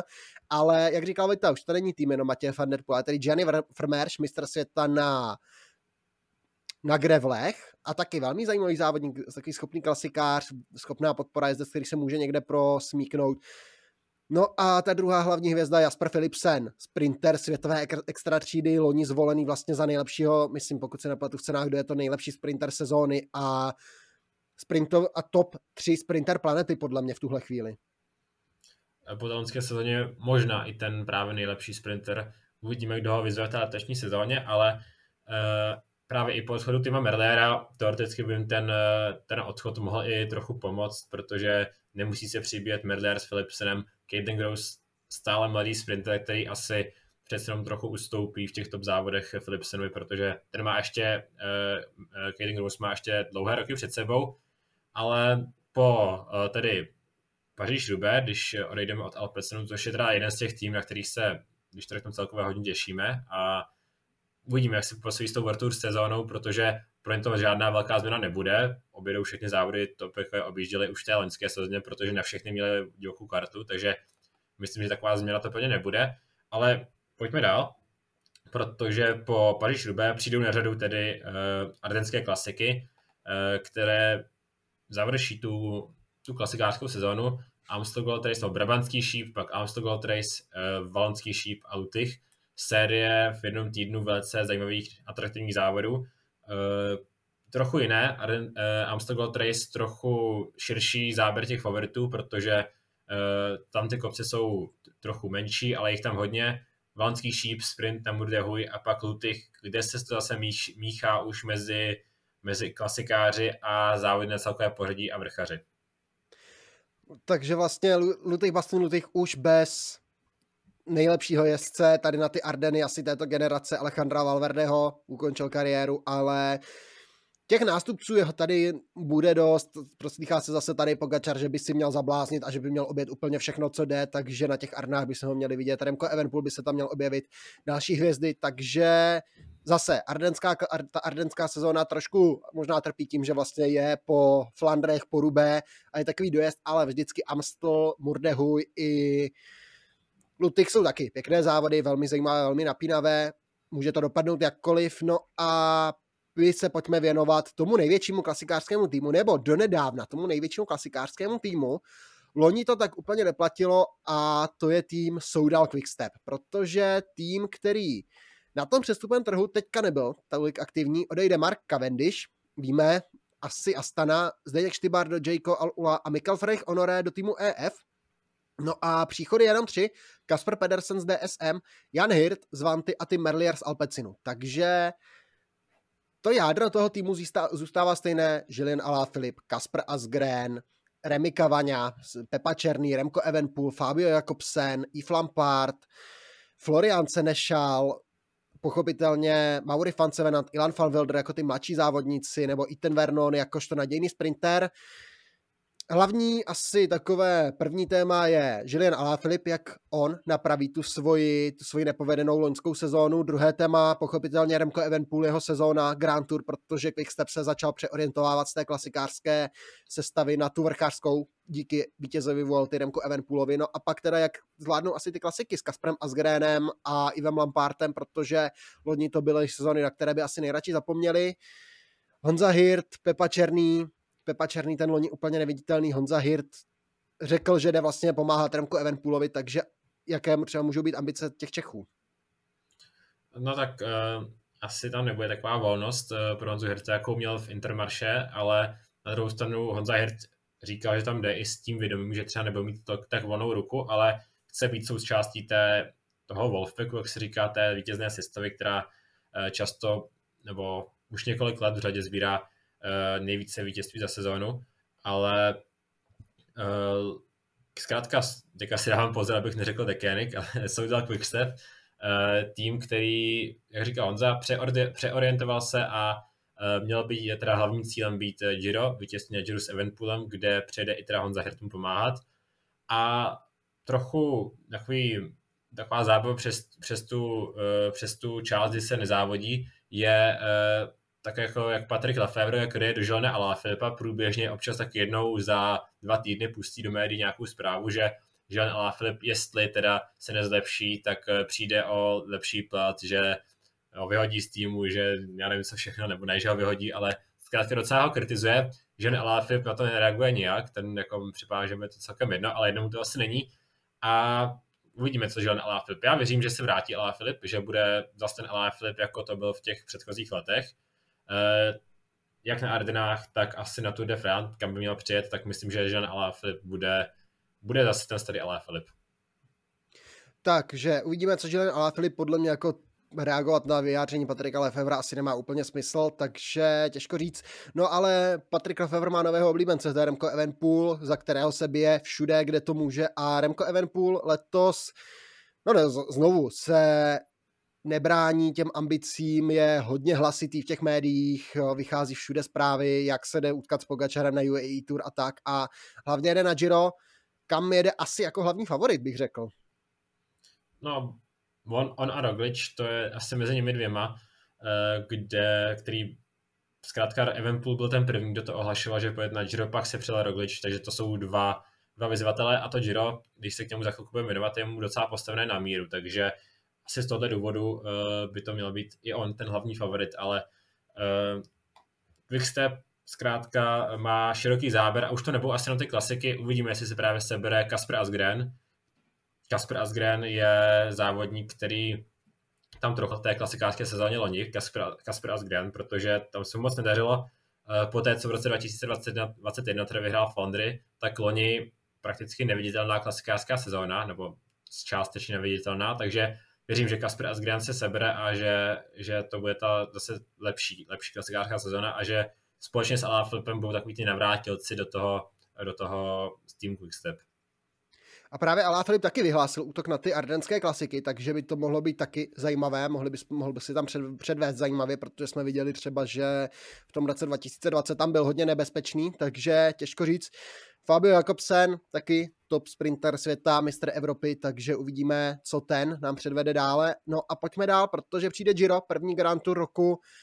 a závod, na který my se těšíme. Už jsme tady nakousli souboj Evenepoela s Rogličem, přijede Vlasov, přijede Geraint Thomas, přijede Almeida, přijede náš milovaný Thibaut Pinot, to jsou zatím ti ohlášení favoriti. Grand Tour, která nabídne tři časovky, celkem necelých sto kilometrů, návrat takových těch legendárních stoupání Montebondone, pojede se do Trečime. A finish v Římě taky ne úplně zvyklé pro Itálii, že by se finišovalo v Římě, takže, nás, takže závodníky bude čekat ten dlouhý, ten dlouhý přesun. Takže to by bylo Giro a pojďme se teď podívat na další tým a to bude tým Bora, právě zmiňovaný Alexander Vlasov, loni pátý na Tour de France, trošku tak jako nečekaně a letos tým Bora taky. Asi má velké ambice, Jay Hindley jako obhájce by ale neměl být na startu Gira. A ty změny, Wilco Kelderman opustil tým do Jamba, Felix Groschartner do U A E, sprinter Martin Laas do Astany, Lukas Pestelberger do týmu Jayco odešel. Příchody takové méně významné, Bob Jungels z Aže Desert přišel, Nikoden z D S M, Viktor Korecky, tento závodník na horských kolech z týmu B N B, takže taky to je podle mě hodně zajímavý přestup, takový trošku nečekaný, že Viktor Korecky dostane šanci od Bory, i když ono to možná bude taky, že Bora se bude chtít ukázat i vlastně ve svých barvách na těch horských kolech, což je takový jako záměr Viktora Koreckého, taková ta hlavní specializace, takže to by se tam dalo číst. No a jinak ten tým zůstal víceméně stejný, takže Manny Buchmann, Jay Hindley, Sergio Higuita, právě Alexander Vlasov, Danny van Poppel se samým Benetem jako ti rychlí závodníci. Lennart Kemna se netají ambicemi na celkové pořadí na Giru, takže bych se věnoval asi nejdříve Lennartu Kemnovi, jak vidět jeho ambice na Giru, když už jsme u Gira. Tak těžko říct, protože Lennart Kemna byl to závodník, který si zvládá velice zajet dobře jedno stoupání, ale aby byl dobrý celý tři týdny a nedělal chyby, těžko říct, právě si myslím, že se v tomhle ohledu pojede spíše na Vlasova a Lennart Kemna bude takovým tím super domestikem, ale to už byl konec konců loni, loni pro Hindleyho, kdy mu připravil vlastně nejenom, ale především ten jeho uh, rozhodující útok, útok na Fedaje, takže uh, myslím si, že Lennart Kemna je důležitá postava týmu Bora. Nicméně Alexander Vlasov,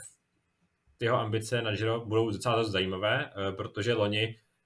do téhle sezóny vlítlo neskutečným způsobem a pak na Tour de France takový nemastný nastaný výkon, kdy se dostal záhadným způsobem až na páté místo. Nicméně ten start té sezóny byl skvělý. Byl to závod kolem Valencie, byl tam vítězství na Romandii, na Švýcarsku se pral o vítězství a pak tam Tour de France, takže Alexander Vlasov určitě má e, nakročeno do té sezóny dobře, si myslím. A pak, na co se hodně těším, je Jay Hindley na Tour de France, protože to může být hodně zajímavé. je to tady opět, opět je tu lichý rok, ale doufám, že Jay, že Jay Hindley bude mít formu z loňského Gira a jak se to třeba bude, jak se bude stát v porovnání s Vingegaardem a Pogačarem, to bude jako hodně zajímavá, zajímavá věc, co sledovat. Určitě ještě třeba mě napadá asi k týmu Bora už možná ani nic. Max Schachmann taky asi bude potřebovat restart trošičku, jakožto té loňské sezóny, protože ta byla taky nepovedená ze strany Maxe Schachmanna. Je tady Jan Uydebrooks, ten mladý belgický talent, někdy vítěz Aveniru, který by se mohl taky začít tak pomalu propližovat blíž k té lídrovské roli. Matthew Walsh, takový, taky, taky trošku sprinter, lomeno klasikář, velmi zajímavý jezdec, který ale asi nebude sbírat ty největší vítězství, ale mohl by se tam někde proplést, takže to by byl tým Bora. No a když jsme, když jsme zmiňovali našeho milovaného Thibauta Pinota, musíme se věnovat i týmu Grupama F D Ž, protože Thibaut Pinot vyhlásil právě útok na Giro, kde by to měl být jeho velký návrat v tom boji o celkové pořadí. Příchody, odchody, odešel Attila Walter, možná největší ztráta do Jamba a Sebastian Reichenbach do týmu Tudor, to jsou dvě velké ztráty. Jakopo Gvarnieri, jakožto loajální rozjížděč Arnora Demara, který odešel do týmu Loto Destiny, Ramon Cinkeldam do Deceuninck, takže vlastně to oslabení Arnora Demara je tady poměrně citelné a Arnoru Demarovi taky přichází lichý rok teda, takže bacha na to. A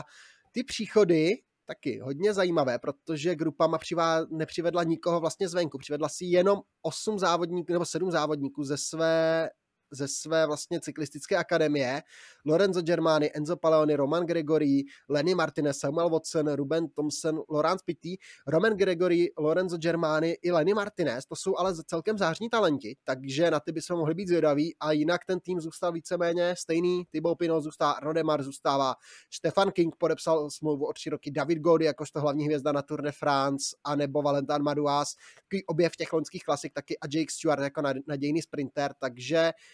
Kentan Pašer nebo Rudy Mollar také výrazní jezdci, takže uvidíme Grupama, ale já možná bych Grupama letos přispěl trošku skeptičtěji.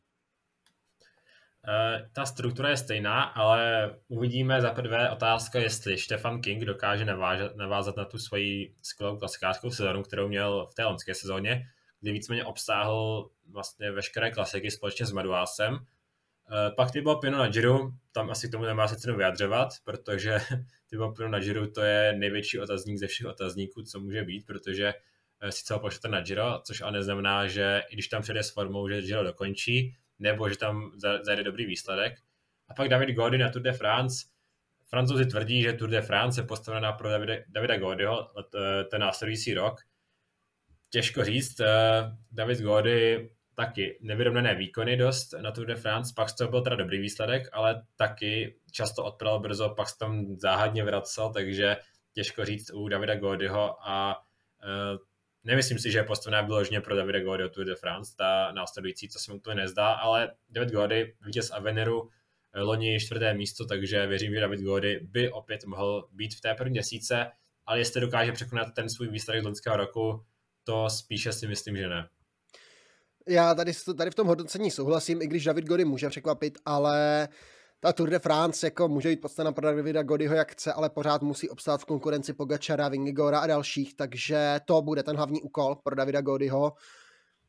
Na pódiumu taky úplně nevěřím, podle mě tam budou silnější závodníci, ale top desítka si myslím, že by mohla být, jako je, je podle mě velmi reálný cíl pro Davida Godyho a útok na top pětku by se taky mohl podařit, ale uvidíme. Thibaut Pinot na Giro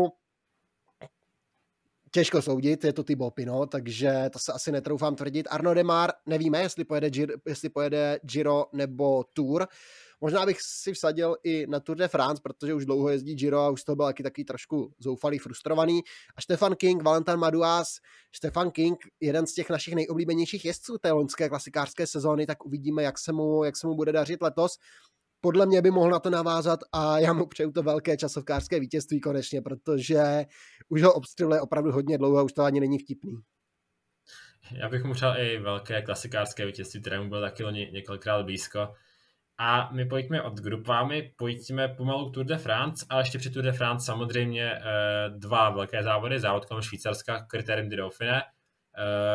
jeden z těch největších týdenních závodů, které nám dají už trochu odpověď na otázku, kdo jak před Tour de France má dobrou formu. když třeba tady Pogačar zase si pravděpodobně zvolí zátkom Slovenska, takže otázka jeho forma bude, o jeho formě zase bude panovat otazník. Jonas Vingegaard loni na Tour de France jako domestik a pak na Dauphiné jako domestik, pak na Tour de France jako lídr, takže těžko říct, myslím si, že loňské z té poslední sezóně, v posledních sezónách ty závody Dauphiné a Švýcarsko není to tak, jak se říkalo dřív, kdo vyhraje Dauphiné, vyhraje Tour de France, to už dávno neplatí, protože časy Chrise Frooma jsou asi pryč, ale pojďme tedy, když už jsem to nakousl, tak tým Ineos, která nenakousl, protože Chris Froome už za Ineos nezávodí, ale pojďme zkrátka k Ineosu. Tým, který loni poprvé od roku dva tisíce čtrnáct nevyhrál žádnou Grand Tour a ačkoliv měl velice dobrou klasikářskou sezónu, kdy vyhrál teda korunoval to úspěchem na Paříž-Roubaix, které vyhrál Dylan van Barl, ale ten odchází. A také otázka na těch, která Grand Tour lídry, protože e, ty posily také nejsou špatné, tam především e, se musí mluvit o příchodu Timona Arensmana, od kterého si teda e, Ineos slibuje posílení té horské sestavy. Další velice zajímavý příchod je e, Leo Hayter, bratr Ethana Haytera, který vyhrál loňský ročník Babygira, velice zajímavá posila. A Joshua Tarling, který je teda juniorský, poslední juniorský mistr světa z Austrálie z včasovky, takže také zajímavé jméno. Odchází teda na druhou stranu ještě větší jména, odchází Carapaz, prostě jeden z těch hlavních Grand Tour lídrů, odchází teda Dan van Barl, Adam Yates, Richie Port skončil kariéru, odchází André Amador, Eddie Dunbar, takže sice zajímavé, zajímavé posily, ale na druhou stranu velké odchody a asi se tým Ineos snaží i trochu omladit, omladit tu sestavu, ale především teda Van Barle a Carapaz jsou velké ztráty. Přijde mi to trošičku, že tým Ineos spíše oslabil, než by posílil, protože opravdu Yates, Carapaz, Van Barle, to jsou hvězdy první kategorie, ti největší závodníci, nejslavnější závodníci planety. Nahradí je mladší mladík Timon Arensman, který nějaké ty záblesky měl, ale bude se muset teprve vybrousit Conor Swift, to je spíše domestik. Leo Hayter je talent do dalších let, to samé Joshua Tarling nebo Michael Leonard, což je takové, takové jméno trošku vytažené z klobouku, úplně se nevěděl o Michaelu Leonardovi nic moc a on nakonec, nakonec přistoupil, ale jsou tady i stálice, Egan Bernal se vrací potom zranění, říkali jsme na Volta a San Juan by se měl představit, je tady samozřejmě Filippo Zána, uvidíme co Theo Hart, protože zatím pořád ještě nedokázal úplně navázat na to své vítězné Giro, Pavel Sivakov neustále tady obko, obkopává nějaké ty výhry, Dani Felipe Martinez podle mě by mohl dostat víc prostoru teďka po odchodu Carapaze a než se vrátí Bernal do plné, do plné síly, tak by mohl být, by měl on chytit tu příležitost za Pačesy. Je tady mladý Carlos Rodriguez, velmi zajímavé jméno, velmi zajímavý jezdec, který by mohl být velmi nebezpečný a mohl by se zařadit mezi tu světovou elitu. Geraint Thomas, ten řekl, že si chce zkusit Giro, jakožto lídr, to prostě, že Tour de France nepojede, pojede Giro, zkusit ještě vyhrát, zabojovat. Jezdec, o kterém se ve spojitosti s Girem tolik nemluví, ale mohl by tam být nebezpečný, po tom, co jsme ho viděli vlastně na Tour de France. A Tom Pidcock takové nejasné vyjádření vydává, teďka posílá, že když chcete, ve smyslu, když chcete být úspěšní na Grand Tour, musíte obětovat klasikářskou sezónu a tak, takže a Tom Pidcock se těmi ambicemi zkusit tří týdenní etapách taky nebrání. Takže vidíme, jak vidíš, ambice nejdřív teda Toma Pidcocka do pravděpodobně na Tour de France letos, jestli to bude lídr nebo ne, což já si osobně myslím, že asi spíš ještě ne, ale že do budoucna by to mohl být zajímavý, zajímavý typ. No a pak co ti ostatní jezdci, to lídrovství na těch Grand Tour a co i ten Hayter, taky velká postava vlastně v tom týmu. No, Tom Pidcock, věřím, že může být do budoucnosti ambicí na Grand Tour, ale upřímně mě trochu mrzelo, kdyby letos obětovat tu klasikářskou sezónu, protože já jsem si právě sliboval, že by na těch klasikách mohl být dobrý na Ardenách, na Strádě, klidně i na Flandrech a trochu by mě mrzelo, kdyby zkrátka se soustředil na Tour de France. E, takže to je takový první bod, ale věřím, že Tom Pidcock i na těch klasikách má co říct, i třeba kdyby hlavní formu časoval na Tour de France. Myslím si, že ten čas ještě má, že by klidně letos ty klasiky obět mohl. E, na koho se já hodně těším, tak to je Magnus Sheffield, závodník, na kterého se těším hodně, protože to byl takový ten objev té loňské sezóny. Věřím, že by to mohlo být teďka společně s Benem Tarnerem, by mohl nahradit Dylana van Barleho, protože to je velice silná, silná klasikářská sestava, tyto dva závodníci a budou se ještě zlepšovat a už loni byli velice silní. Co se týče Geraint Thomase na, na Giru, myslím, že ten potenciál vyhrát tam klidně je. Při schopnostech Primože Rogliče zkazit závod, při Remku, vlastně mládí a neskušeností Remka Evenepoela Geraint Thomas proč ne. Navíc ty časovky on zvládá taky velice dobře. Bývalé časy, kdy to byla jeho hlavní výhoda. Na druhou stranu proti Rogličovi a Evenepoelovi to bude spíše malá nevýhoda, ale ne tak velká. A otázka dopade tím na Tour de France, protože odešel Yates, odešel Carapaz a zůstal tam právě Pidcock. Tam je to spíše, jsme si říkali, že ne. Egan Bernal, to je další velká otázka, jak se on dokáže vrátit. A kdo by tam měl vést ten, vést ten tým dál, protože ten tým je na to ještě mladý a asi pokud se nedokáže sebrat Egan Bernal, tak tým, tým Ineos nemá úplně nějakého velkou ambici na, na, příští, na příští Tour de France. Jedině Dani Felipe Martinez, případně Carlos Rodriguez mě napadají. Je to fakt. Vlastně Rodriguez jsem zapomněl, na toho se taky hodně zatěším, protože ten by se mohl představit už na Tour de France a to by byl hodně zajímavý adept. Asi ne na vítězství, ale na vysoké příčky v celkovém pořadí, protože věřím, že ten se může hodně zlepšovat. Uh, Daniel Felipe Martinez, o tom se to říkalo už v letošní sezóně, ta Tour de France dopadla tak, jak dopadla, velice špatně, takže těžko říct, uh, ale myslím si, že Ineos, jak teda se volalo po tom, že už by velice brzo měli najít nějakého talenta, nějaký talent, který je schopen co nejdříve vyhrát Tour de France, tak myslím si, že příští letech, no příští sezóně ta jejich hlavní ambice na vyhrát, vyhrát Grand Tour, ta největší šance je asi Geraint Thomas na Giro, protože úplně se nedokážu představit, že by někdo z těchto závodníků dokázal porazit Pogačara nebo Vingegaarda. A Harta se Sivakovem jsme asi už odepsali úplně. To tak těžko říct, na Sivakov taky loni měl takové náznaky na Burgosu a pak na Vueltě vyhořel, Hart taky, takže těžko říct, asi, asi spíše ne. Tak, pojďme teda k tomu hlavnímu závodu a k tomu vrcholu té cyklistické sezony, což je nepochybně Tour de France. My jsme si tu trasu rozebírali, my jsme tu trasu skritizovali, my jsme ji zhodnotili velmi negativně, a takže uvidíme, co bude. Možná právě proto je ušitá Davidu Gaudimu na míru, těžko říct, ale prostě já, já s tou trasou nejsem spokojený a nebudu s ní spokojený asi dlouho, pokud teda nenabídne skvělé závodění, což bych se možná i trošku divil. Má se tady představit mnoho velkých hvězd, právě zmíněný Vingegaard, Pogačar, za Ineos, asi teda Bernal, možná Pidcock, Martinez, Landa, Bilbao, Carapaz, tak dál a tak dál a tak dál. A Filip samozřejmě, Enric Mas. Ale pojďme teda asi k tomu, když jsme říkali, že Jumbo asi ten nejlepší tým současnosti, tak pojďme asi k těm jejich největším vyzvatelům, tým U A E, tým Emirates, tým Tadeje Pogačara, tým, který má tu jasnou hvězdu a ten jasný cíl znovu vyhrát Tour de France. Změny, odchody Rui Costa do Vanty, Fernando Gaviria do Movistaru, velmi, velmi pěkný, můj oblíbený přestup. Pak takové menší, men, menší méně známí závodníci, příchody Adam Yates, Ineosu, největší hvězda, největší, možná i největší přestup toho letošního nebo toho loňského přestupového okna, Tim Valens, Lotta, Felix Gross-Schartner, Jay Vine, Domen Novák, Sherdbaks, takže zajímavé přestupy, tým obtočený kolem Tadeje Pogačara je tam hvězdou největší kategorie, ale tým tady má teďka teda i Adama Yatese, jakožto dalšího lídra, je tu João Almeida, který vlastně nakonec po té, jak to zprvu vypadalo, že ta Vuelta bude spackaná a potom takovém nemastném naslaném Giru taky nakonec tu sezónu tak nějak jako ukopal, no a ještě jméno Juan Ayuso, o kterém se pořád říká a on to pořád tak nějak možná i trošku dokazuje, že by mohl být minimálně na velmi podobné úrovni s Tadem Pogačarem, přece jenom malý, velmi podobný debit, třetí místo na Grand Tour z Vuelty, oba ve své, při své premiéře, takže v Juanu Ayusovi taky asi něco je. Uh, Juan Ayuso se říká, že vlastně v devatenácti letech převáděl ještě nejlepší výkon jak tady Pogačar, takže letos uh, to vypadá, že by ta sezona měla být podobná, měla by opět se směřovat směrem k Vueltě. Na Tour de France pravděpodobně se ještě nepředstaví, což je podle mě trochu škoda, protože třeba i obětovat ambice na Vueltě, ale vidět dvojici Pogačar a Ayuso na Tour by mohlo být hodně zajímavé, ale tak by to asi být neměl, vypadá, že by to mělo být teda zase Vuelta především, ale Juan Ayuso, jméno, na které se já hodně těším a je to jeden z těch závodníků, který ukazuje, že, ukazuje, že už to není jenom tým tady Pogačara, protože to byl třeba ten rok dva tisíce dvacet jedna, kdy tam kromě teda Pogačara skoro vítězství nikdo nezískal, ale loni už to neplatilo, a měli tam velice dobré ambice, samozřejmě Almeida, to je otázka sama pro sebe, nebo téma sama pro sebe, Almeida na, Almeida na Giro, co se přivede. Jay Vine, na to se hodně těším, jak nová posila toho týmu.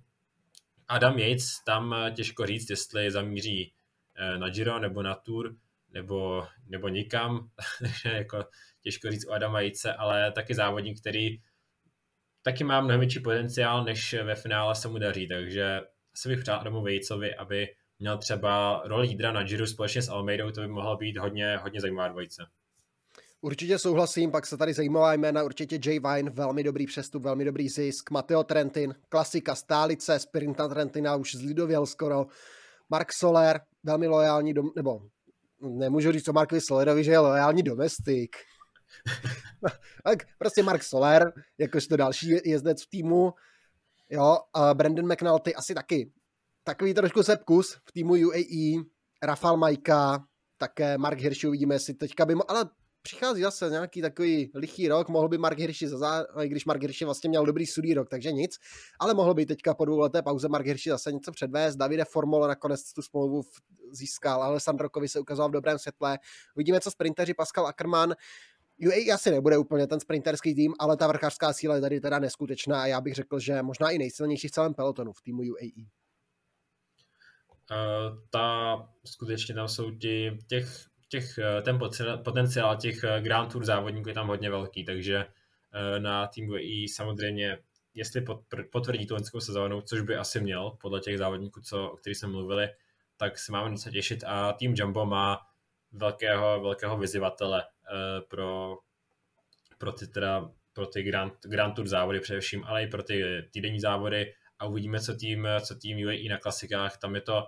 trochu otázka, myslím, že tady Pogačar je schopen obsáhnout i to, když jsme ho viděli na, na závodě kolem Flander, protože tam pokud se vrátí, tak se taky na to hodně těšíme. Nicméně pojďme asi k týmu Trek, protože po Tour de France nás teda čeká klasika San Sebastián, čeká na závody, závod kolem Polska a pak teda se podíváme na Trek, protože Trek taky už tu sezonu, nebo to, ten tým je takový dost konz, konzervativní, to jádro se moc nemění, ale přijde Tibonis, Nathaniel Tesfacion a Matias Vacek, to jsou všechno tři docela zajímavá jména. Teda Tibonis, velký teda velký teda uh, talent, uh, syn uh, Svena Nyse, velice úspěšného cyklokrosaře. Uh, Tibonis by teda měl být, tak jezdí cyklokros a velice úspěšně, takže by to měl být závodník spíš na ty klasiky. A pak je tu Matias Vacek, uh, vicemistr světa do dvacet tři let a vlastně řekl bych závodník, na kterého se já hodně těším. Uh, zatím není jasná jeho, teda jeho, uh, jeho program do té sezóny, ale měl bychom vidět třeba už na v lednu na závodě Volta a San Juan. Velmi schopný vrchař, velmi schopný klasikář Matias Vacek, možná největší hvězda v současnosti české cyklistiky, takže jezdec, na kterého se budeme těšit, budeme ho sledovat tady vlastně v tom novém velkém týmu. Jsou to tři přestupy i Nathaniel Tesfacion, velmi zajímavé jméno vlastně z Androny, takový klasikář, lomeno vrchař, Tibonis, zase sprinter, lomeno klasikář, takže takový ten dlážděný, takže to jádro týmu Trek vlastně zůstalo stejné, takže zůstávají tady Mats Pedersen, zůstává tady Giulio Ciccone, Bauke Mollema, Quinn Simons, Matias Kjelmose Jensen a Trek má podle mě velmi pěkně vyvážený takový mix zkušenosti a toho dravého mládí právě v podobě teďka příchozích Matiase Vacka, Nathaniela Tesfaciona a tak podobně, a tak podobně Tibonese, Quinna Simonse, Matiase Kjelmose Jensena, nesmí zapomenout na Juana Pedra Lopese, a té zkušenosti právě Bauke Mollema, Dario Cataldo, Edvard Teuns, Jasper Stuyven. A to jsou věci, kteří se můžou, kteří se můžou velmi dobře předávat zkušenosti, můžou se velmi dobře doplňovat v těch různých terénech a uvidíme, jaké ty ambice budou. Asi největší ambice bude mít pravděpodobně Jasper Stuyven na klasiky s Matsem Pedersenem, takže to budou asi jestli ti největší, nejsledovanější a ti, kteří budou doručovat ty nejlepší výsledky, podle mě. Já osobně se strašně těším na Matse Pedersena, ta loňská sezóna se mu náramně vyvedla a doufám, že letos to dokáže zopakovat, protože jezdil opravdu pěkně, takže to je asi tak jako jméno, na které bych z treku vypíchl já. Já se těším právě na Matiase Kjelmose a Matiase Vacka, dva Matiase, tak to jsou dva závodníci, na které se těším asi nejvíc z treku.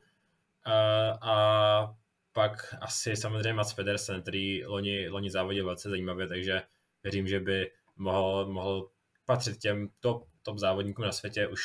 ten potenciál, který potvrdil v posledních letech, tak loni ho konečně ukázal, ukázal tak naplno a myslím si, že letos klidně to může být potenciální favorit i na některé, některé monumentální klasiky, takže na Matse Pedersena se já hodně těším. No, následuje pak mistrovství světa. Trošku netradičně se jede hned z kraje, z kraje srpna. šestého srpna se jede hromadný závod, pak, pak potom vlastně časovka až, taky netradiční, protože vlastně v Glasgow bude taková ta cyklistická olympiáda, když se tam potká více do těch disciplín, bude se dráha, horská kola, bé em iks a tak podobně, takže se tam pojedou i silniční závody a mistrovství světa v Glasgow, ta trasa ještě není známá, typoval bych taková rovinato klasikářská, takže taková nějaká zvoněná, možná trochu podobný profil jako v Harrogate, takže uvidíme, jak to tam bude. Favoriti, tak věštění, Wout van Aert, Matěj van der Poel, Tadej Pogačar, taky klasika, tady ty, prostě tady ty jména, jako vždycky, ale pojďme se věnovat teďka a na tu časovku zase Ghana, Van Aert, Evenepoel, Roglič. Jo, můžeme tady sypat nejlepší časovkáře, nejlepší klasikáře, a, ale pojďme teďka k týmu é ef Education Easy Post. Tak jeden z těch týmů, který bude pro příští rok hodně sledovaný, jediná vlastně taková významná ztráta podle mě Ruben Guerreiro, který odešel do Movistaru, ale ty příchody velmi zajímavé. Michael Frédéric Honoré z Quickstepu, hodně zajímavé jméno, mohl by tady konečně dostat prostor sám na sebe a rozbalit ten potenciál. Uvidíme, jestli ho Vojta vybere do top dvacet jezdců, které se vyplatí sledovat. No ale pak Andrej Amador a hlavně Richard Carapaz z týmu é ef Education uh, z Ineosu. Richard Carapaz, to bude asi hlavní otázka, takže co s Richardem Carapazem? Co s ním předvedou příští rok? Věřím teda, že Carapaz bude lídrem týmu na Tour de France. Měl by to pak... Tam zatím svítí i teda, že by měl být, být na, v týmu na Vueltě, ale to je hodně předčasné. E, typu, že Tour de France je velice pravděpodobná po tom, co vlastně tým, tým číslem jedna v tom týmu, tak myslím, že Tour de France bude zase zkusit po dvou letech zkusit se vrátit na Tour de France po tom třetím místě v roce dva tisíce dvacet jedna. Tak věřím, že se tam bude chtít vrátit ve skvělé formě. Ale je velká otázka, jestli Richard Carapaz může vyzvat ty nejlepší, protože v roce dva tisíce dvacet jedna byl vlastně jasným lídrem a e, na tady Pogačara a Vingegaarda tam to bylo hodně daleko a vlastně ani jednou je nedokázal porazit, takže a ta trasa možná, na, možná trochu mu sedí víc než ta trasa v tom roce dva tisíce dvacet jedna, protože je taková víc nevyspytatelná, on dokáže překvapit, jako se mu to povedlo právě při jeho vítězství na Giru, skoro se mu to povedlo i loni na Giru, kdy tam šokoval všechny tím svým dlouhým nástupem ve čtrnácté etapě do Turína. Nakonec toho tady nic nebylo, ale podobné nástupy on zvládá a ta nástup Tour de France v tom, té letošní sezóně tomu docela nabízí. Tam ty etapy jsou takové hodně zvláštní, kopce daleko před cílem, těžké kopce už ze startu etapy, takže toho by on mohl využít a v tom asi spočívá síla, síla Carapaze. Těch časových tam není mnoho, ale kde on teda bude ztrácet, ale právě by mohl využít nějaký ten moment překvapení. Čekal bych i Rigoberta Urana s ním na Tour de France, ale pak je tady spousta jezdců s takovým otazníkem. Hugh Carty, Jefferson Cepeda, Esteban Chávez, Mark Padun, Nelson Paul, to jsou jezdci, kteří buď můžou mít absolutně perfektní rok, anebo o nich neslyšet, takže to je spousta takových těch právě těch jezdců s otazníkem. Velmi zajímavý bude, jako každý rok, Alberto Bettiol, samozřejmě taky Magnus Kort, to jsou jezdci, kteří se loni vyprofilovali velmi dobře v ty hvězdy toho týmu a v ty lídry a tahouny, takže na klasikách tady ta dvojice bude taky velmi zajímavá. Asi nebudeme moc zase řadit mezi ty největší favority, ale do toho širšího okruhu určitě patří, co jenom Alberto Bettiol už dokázal vyhrát Ronde van Vlaanderen ve své kariéře, takže tak, a já jsem zvedavý i na Michaela Frédérica Honorého, jak vlastně si povede. Uh... Pojďme, pojďme dál, pojďme tedy po mistrovství světa, na řadě přijde pochopitelně Vuelta, no pochopitelně, minulé se ten tak nebylo, ale teď přijde teda Vuelta, která má poměrně normální termín, bude o trochu později kvůli mistrovství světa, ale ne o moc, takže Vuelta je jediná, jediná Grand Tour, o které zatím nevíme trasu, jediné co víme, že odstartuje v Barceloně, spekuluje se o tom, že by tam se měla vrátit vlastně úplně všechny ty nejznámější stoupání, které na Vueltě se jezdí, a to teda Angliru nebo Lagos da Covadonga, tyto stoupání by tam měly údajně figurovat, ale to je zatím hodně předčasné, trasa Vuelty bude teprve oznámena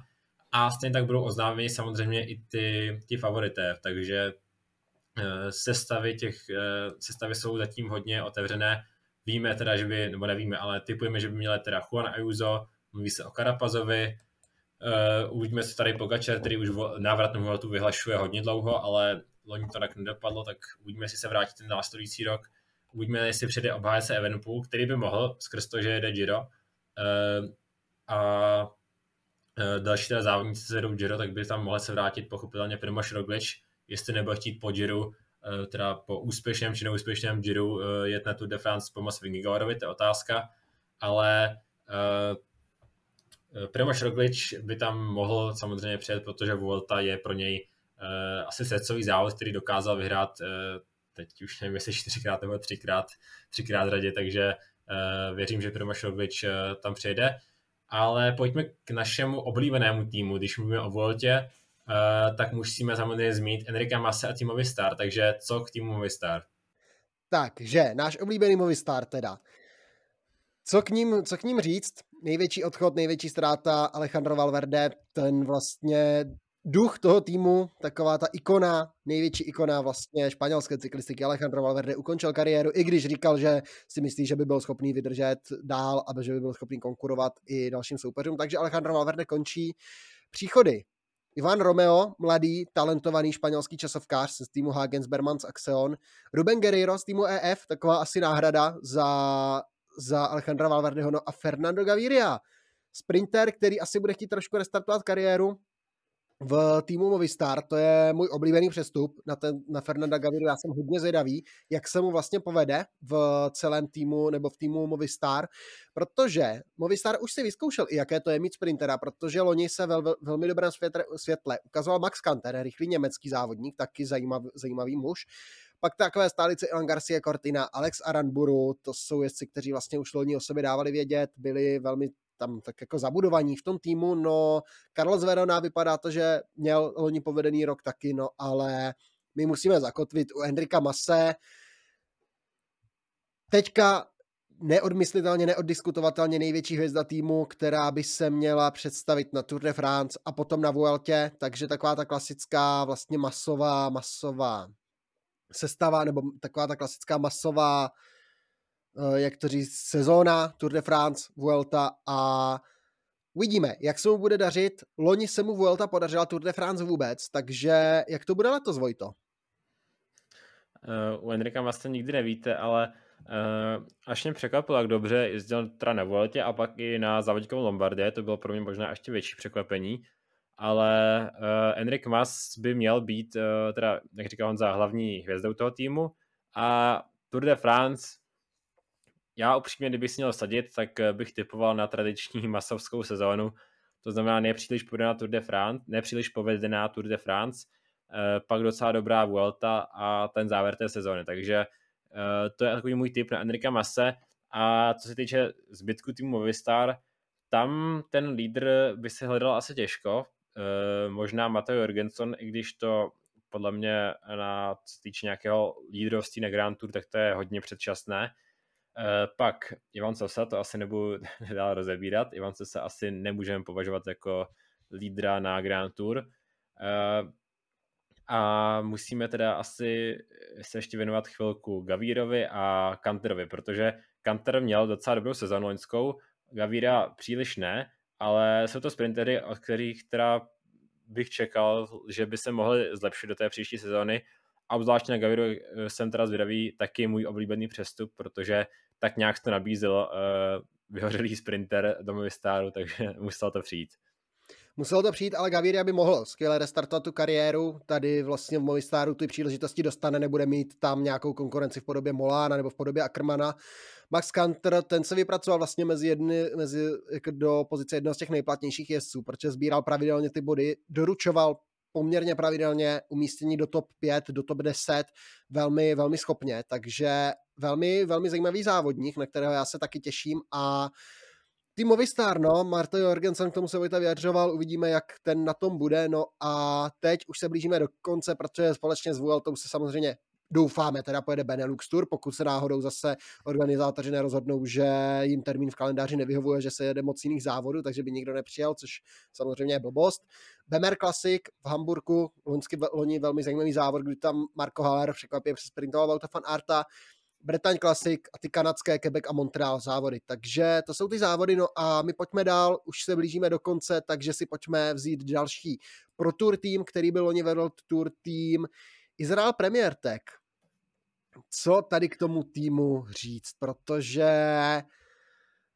ono se to zdálo jako strašně pěkný, nadějný projekt, ale teďka to tak nějak mě přijde upadá. Matias Brendl, Alex Doucet ukončili kariéru, Patrick Biovin odchází do D S M, Alessandro De Marchi do týmu Jayco Al-Ula, Karl Fredrik Hagen odešel, Pierre Rudy Barbier odešel, James Piccoli pravděpodobně odejde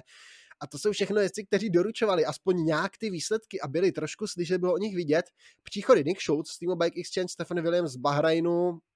Marco Frigo, Derek Guy, Mason Holliman, to jsou jezdci z jejich akademie, Matthew Riccitello z týmu Hagens. Ty přestupy nejsou vůbec zářné, nejsou vůbec, nejsou vůbec vlastně, nejsou to nějaká hvězdná jména a přijde ten tým takový trošku stagnaci, možná na ústupu, protože jak D S M třeba má tu sestavu extrémně mladou, tak tady hned polovina týmu, hned polovině týmu už bylo třicet let, třicet plus, nejstarší Daryl Impey třicet osm, pak jako Pulsang, Chris Froome třicet sedm, Michael Woods třicet šest, Sepp van Marke třicet čtyři, Giacomo Nizzolo třicet tři. Už to je tým zase starší, zkušenější teda, ale čekáme od vlastně týmu Izrael něco v příští sezóně, nějaký zářný příklad, i když Chris Froome tady vyhlašuje, že jak na Tour de France bude útočit a bude chtít být zpátky a chtít být zase tím Chrisem Froomem, kterého jsme znali. Tak loni tam měl ten jeden výsledek na Alpe d'Huez, to byl první teda zářný, nebo nějaký první nás, takový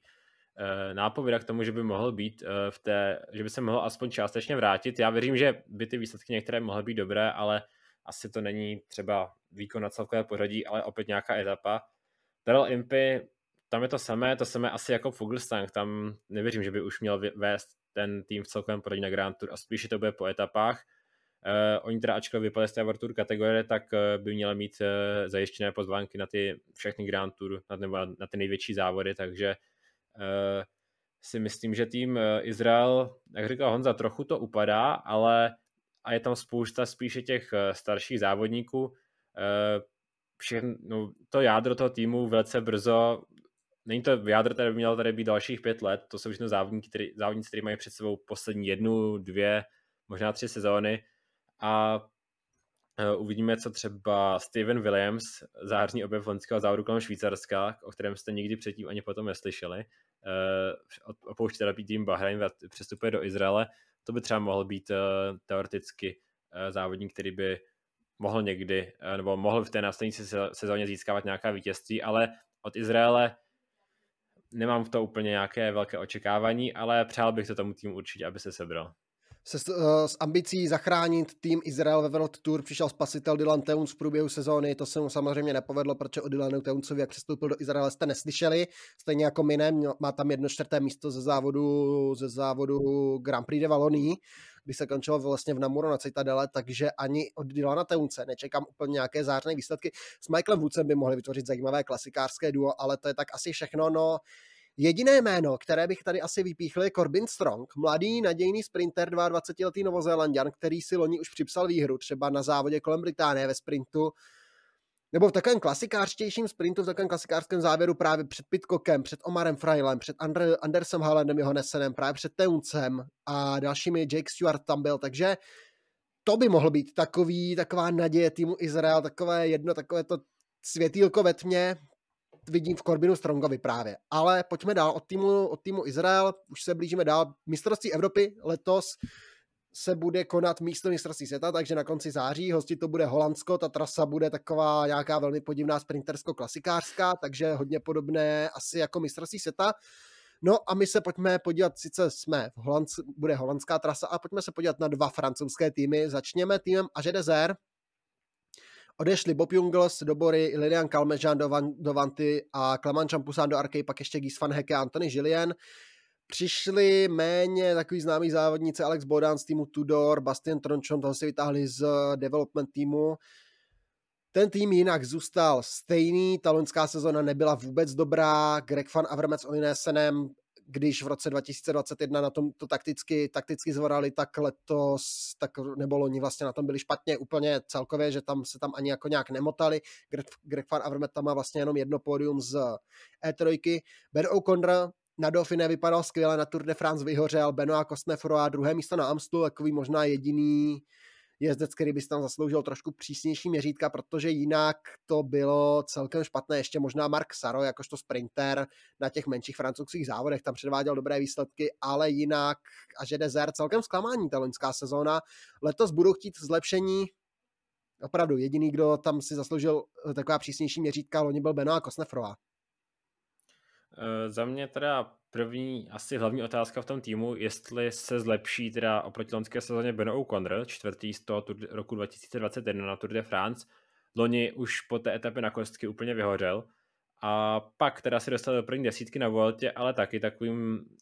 trochu neviditelným způsobem. Tady to je taková jedna z podle mě hlavní otázka, na kterém bude stát klíč k úspěchu v té sezóně pro tým Až Dezer. Pak teda tradiční klasikářská sestava Avermaet, Nesen. Myslím si, že asi od nich už nemůžeme čekat nějaká super velké výsledky, ale stále budou, věřím, že teda především Fan Avermaet může doručit nějaké zajímavé, zajímavé výsledky třeba v první pětce na, na monumentech, ale že by to bylo vítězství, to už by bylo spíše překvapení. A k dalším závodníkům, tak asi Koznefroa, no. Tam to jeho vítězství, nevítězství na Amstlu, kdy teda nakonec nevyhrál, ale chvilku si myslel, že vyhrál, a věřím, že Koznefroa by klidně mohl opět navázat na především na Ardennách závodník, který skutečně má, měl velice dobré výkony v té poslední sezóně. A jinak, jinak asi není moc o kom mluvit. Felix Gall tam měl nějaké takové záblesky, že Jeffrey Bouchard ukazuje také nějakou tu svoji klasiku, ale jinak těžko říct. Pojďme k tomu druhému francouzskému týmu, a to je Cofidis, možná taková trošičku podobná pohádka. Cofidis opouští Davida Villela, Sander Armé, Kenneth Van Bilsen, to jsou jestli, kteří končí kariéru. Davida Villela nemá angažmá, Tomboli do Tudoru, Šimon Cajnok do týmu Q tři šedesát pět. Příchody zase menší závodníci Jonathan Lastra, Christophe Nope, Alex Axel Mario a Harrison Wood, takže britský závodník, také do Cofidisu, do francouzského týmu. Jinak vybrat hlavní hvězdu, Brian Cocard, Jon Izagirre, možná Viktor Lafay, Guillaume Martin, udělat Guillaume Martina, to, je asi, to jsou asi ty největší jména. Guillaume Martin měl celkem dobrou sezónu, loni byl vidět, naskakoval si do těch klasik, bojoval tam vlastně v těch závodech. Jon Izagirre tam měl nějaké záblesky, Brian Cocard, tomu se podařila hlavně první půlka sezóny. Simone Consoni ve sprintech celkem schopný, ale na vítězství mu to nikdy nestačilo. No a Max Walscheid, takový dvoumetrový časovkář z loni, se v těch sprintech nakonec prezentoval velmi zajímavě, taky taková možná, možná jezdec zajímavý do této sezóny. Nějaké vítězství jsou schopni doručit třeba i Benjamin Thomas, nebo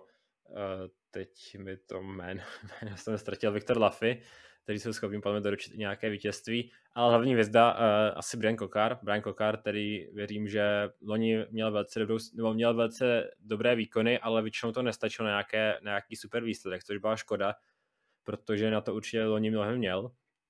ale uh, uvidíme, co Guillaume Martin, uh,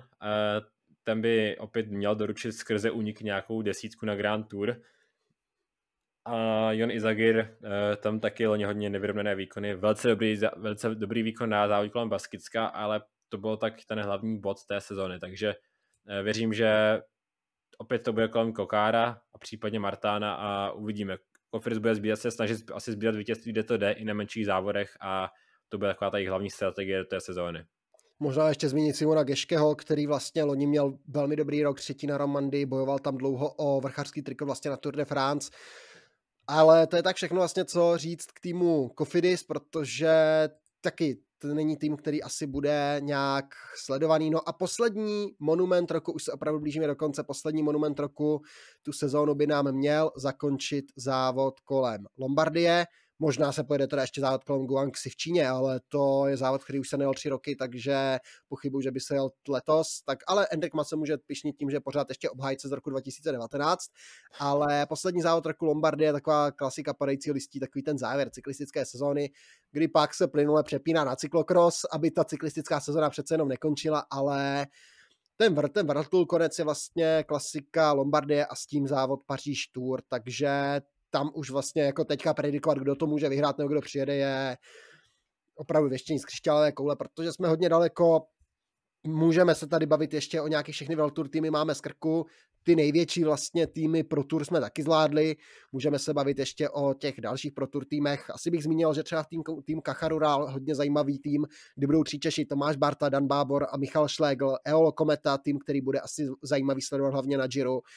Burgos bé há, zase na Vueltu to samé, právě Kacharulanova ekipo Kern Pharma s Vojtou Řepou či Euskaltel Euskadi, Bardiani, taky tým, který na Giro tradičně silný nový italský tým v Pro Tour je tým Koratek s Karlem Vackem. V týmu Novo Nordisk uvidíme Matyáše Kopeckého, nový tým podporovaný Fabianem Kančelárou, tým Tudor, Petr Kelemen s Petrem Kelemenem, nebo tým uno iks s Alexandrem Kristofem, tým uno iks možná teďka ten největší, nejsilnější Pro Tour tým, by se dalo říct, Vojto? S tím souhlasím, uvidíme teda, co ty bývalé World Tour týmy jako Lotto a Izrael, ale uno iks, to byl Hans Johannesen, Alexander Kristof, to by měl být velice silný tým. Jo, je tady hodně nových týmů, právě Q tři sta šedesát pět, nebo Tudor, nebo Koratek, hodně změněných týmů. Tým Androni třeba ten vypadl z World Tour po finančních problémech, odešlo jim spoustu jezdců, takže třeba ten se tam vrat, ten se vracet nebude. Takže uvidíme, jak to ty Pro Tour týmy zvládnou. Těm největším jsme se věnovali, ty menší, alespoň takhle v rychlosti. No a my se blížíme do konce, tak se nám to nakonec trošičku natáhlo ke dvěma hodinkám. No a teď už nám zbývá jenom natipovat. Ještě před tipovačkou bych zmínil, že s Vojtou hrajeme Pro Cycling Game. Když zadáte prostě Pro Cycling Game, je to od tvůrců Pro Cycling Stats. Teďka tady ještě nejsou známá pravidla a co a jak, ale my to s Vojtou hrajeme, takže si nás tam pak můžete najít, můžeme, můžeme tam spolu soupeřit, protože my,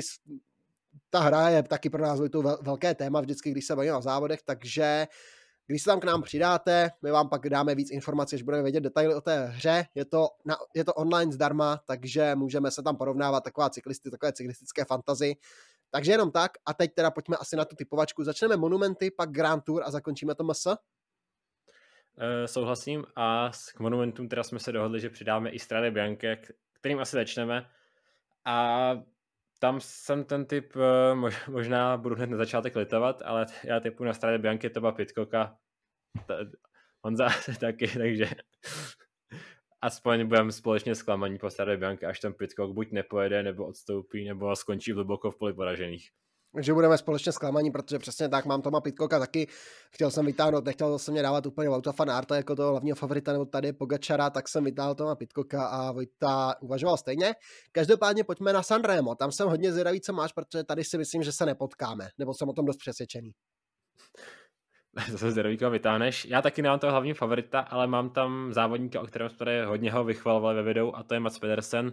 který tam byl ani šestý a věřím, že letos by mohl už vyhrát. Tak to já mám ale podobný typ závodníka. Já jsem zvolil Caleba Juvna, protože mě se líbil v tom roce vlastně předloni, kdy tam vlastně dokázal úplně v pohodě přejet vlastně Poggio s nastupujícím Van der Poelem, s nastupujícím Pogačarem, s nastupujícím Van Aertem a kdyby jim neujel Jasper Stuyven, tak je možná hlavní favorit do toho závěru. Takže já věřím Calebu Juvnovi, že doručí velké vítězství pro tým Loto Destiny a že bude mít lepší sezónu. Takže tak, dále máme na pořadu dne Ronde. Loni jsem typoval Wouta van Aerta, který pak nejel, ale to jsem se polepšil a typu Wouta van Aerta. Uh, zkusím teda tady toho hlav, asi hlavního favorita společně s Van der Poelem, takže typu Van Aerta i skrze to, že on vyhlásil, že to je prostě hlavní cíl sezóny Flandry, Roubaix uh, a pak mistrovství světa. Já jsem se teda Van der Poelovi s Van Aertem vyhnul, ale vybral jsem loni čtvrtého tady Pogačara, že letos by to mohl vyhrát, takový možná i trošku bold prediction, mohlo by to být do té kategorie, ale opravdu si myslím, že tady Pogačar by tam mohl předvést jako velký cirkus po tom, co vlastně jsme ho viděli, co jsme ho viděli loni, nabral ty zkušenosti na těch kostkách, tak by letos mohl být hodně nebezpečný. Paříž-Roubaix, tam jsem nad tím hodně dlouho přemýšlel, ale schválně, jestli se tady nepotkáme, to mě docela zajímá. No možná jo, já mám, já mám vlastně Matse Pedersena jakožto vítěze, takže nevím, koho máš ty, ale Mats Pedersen se mě zdál jako takový zajímavý, dobrý typ. Já mám Štefana Kinga, takže já věřím, že, uh, že navážeme tu loňskou sezónu třeba vítězstvím na Paříž-Roubaix.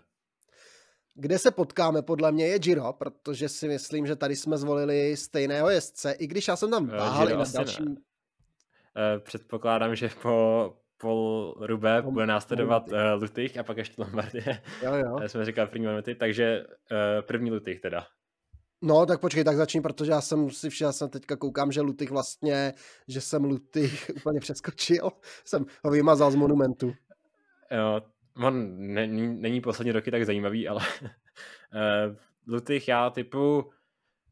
návrat teda Alaphilippa, zkusím, že Alaphilipp vyhraje Lutych, Baston Lutych, myslím si, že se skutečně dostane do té formy a i skrze to, že tým Quickstep se třeba bude dívat více po Evenepoelovi. No a já řeknu, já řeknu Matej Mohoriče, jakožto jezdce týmu Bahrajn, protože je to jezdec, který tady v tom profilu taky může být, může být velmi zajímavý a může tady zazářit, může překvapit dlouhým nástupem, takže si myslím, že Matej Mohorič by mohl být tím číslem jedna. A teď teda Lombardie, tam pokud nedáme oba Pogačara, ne, já, nedá, já nedávám Pogačara, já dávám Adama Jejce, právě nově týmového kolegu, uh, tady Pogačara.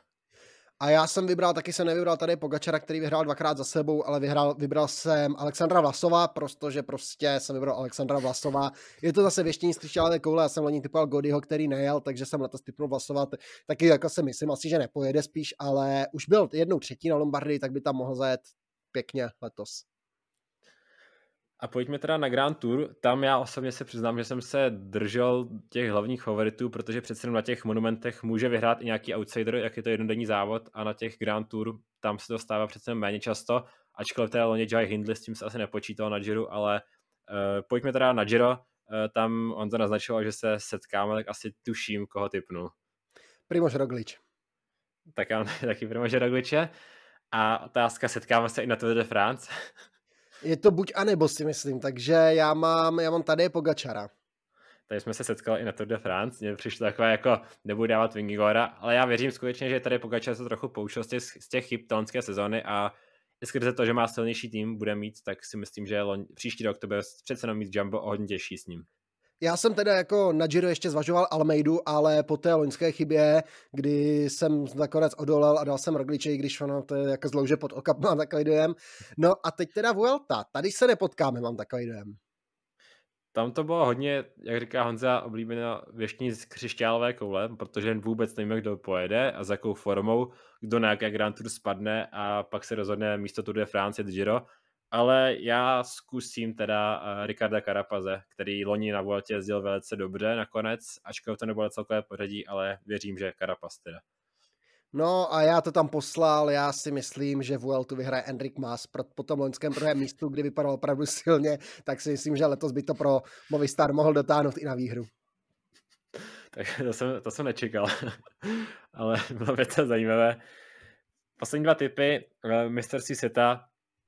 Tam taky jsem se držel, tam to bylo těžké uvažovat o tom, kdo pojede Giro, kdo pojede Tour de France, kdo je schopen se dobře zregenerovat na Tour de France, a já, když jsem to něco vybíral, tak uh, u toho hromadného závodu jsem se rozhodoval třeba i podle olympiády, ale která vlastně měla podobný termín po Tour de France, a kdo jak se byl schopen zregenerovat z Tour de France olympiádu uh, v předloňském roce. No začni, protože já to když tak upravím ty své typy, aby jsme nebyli zas tak jako moc podobní. OK, takže já mistrovství v, časov, v časovce, tak Filippo Zána, věřím, že se vrátí. Takže já to upravím a řeknu Stefan King. A mistrovství je ta hromadný závod. Wout van Aert, typu ho podruhé, ale právě vím, že na, tu, na té olympiádě on se byl schopen dobře zregenerovat a dojel si pro stříbrnou medaili, pokud se nepletu. No dobře, takže přeskočíme Wouta van Aerta, kterého jsem měl taky, a řeknu mu jeho arcirivala Matěje van der Poola. Vlastně a skrze to, že vlastně nevíme, která, ta, která trasa tam přesně bude, tak jsme byli závodníky, kterým sedí vlastně jak, jakákoliv trasa, takže si myslím, že tam ta šance, že bychom se mohli tentokrát trefit. Drželi jsme se trochu více při zemi než loni, takže věřím, že se tentokrát alespoň někde jeden z nás trefí na jednom závodě. No, uvidíme, jak to bude, ale to teda bylo naše představení sezóny, děkujeme, že jste tady s náma vydrželi. A na co se můžete těšit dál v lednu? Máme na chyst, nebo budeme chystat dvacet jezdců, které se vyplatí sledovat, takže jak tomu říkáme my, dvacet jezdců, které rozhodně nesledujte, protože to nemá cenu a ztrácíte, ztrácíte tím čas. Možná připravíme talenty a hlavně blíží se nám Tour de André. Konečně si dáme představení Tour de André a pak rozbor Tour de André, na což se opravdu těšíme. Bold predictions nesmí chybět a tak podobně, takže všechno, náš leden bude hodně nabitý a doufáme, že nám zachováte stejnou přízeň, že s námi vydržíte po celou sezónu a že s vámi budeme moci sdílet naše cyklistické zážitky, naše cyklistické poznatky, tady to naše cyklopovídání, a děkujeme. Určitě nám dejte odběr, like, nám to pomůže, udělá nám to radost. Sdílejte nás mezi své přátelé a sledujte nás na Instagramu, na Twitteru, jsme tam aktivní, takže díky, díky moc za vaši pozornost, za vaši přízeň a do nového roku všechno nejlepší, spoustu cyklistických zážitků a co nejlepší cyklistickou sezónu dva tisíce dvacet tři. Naschledanou.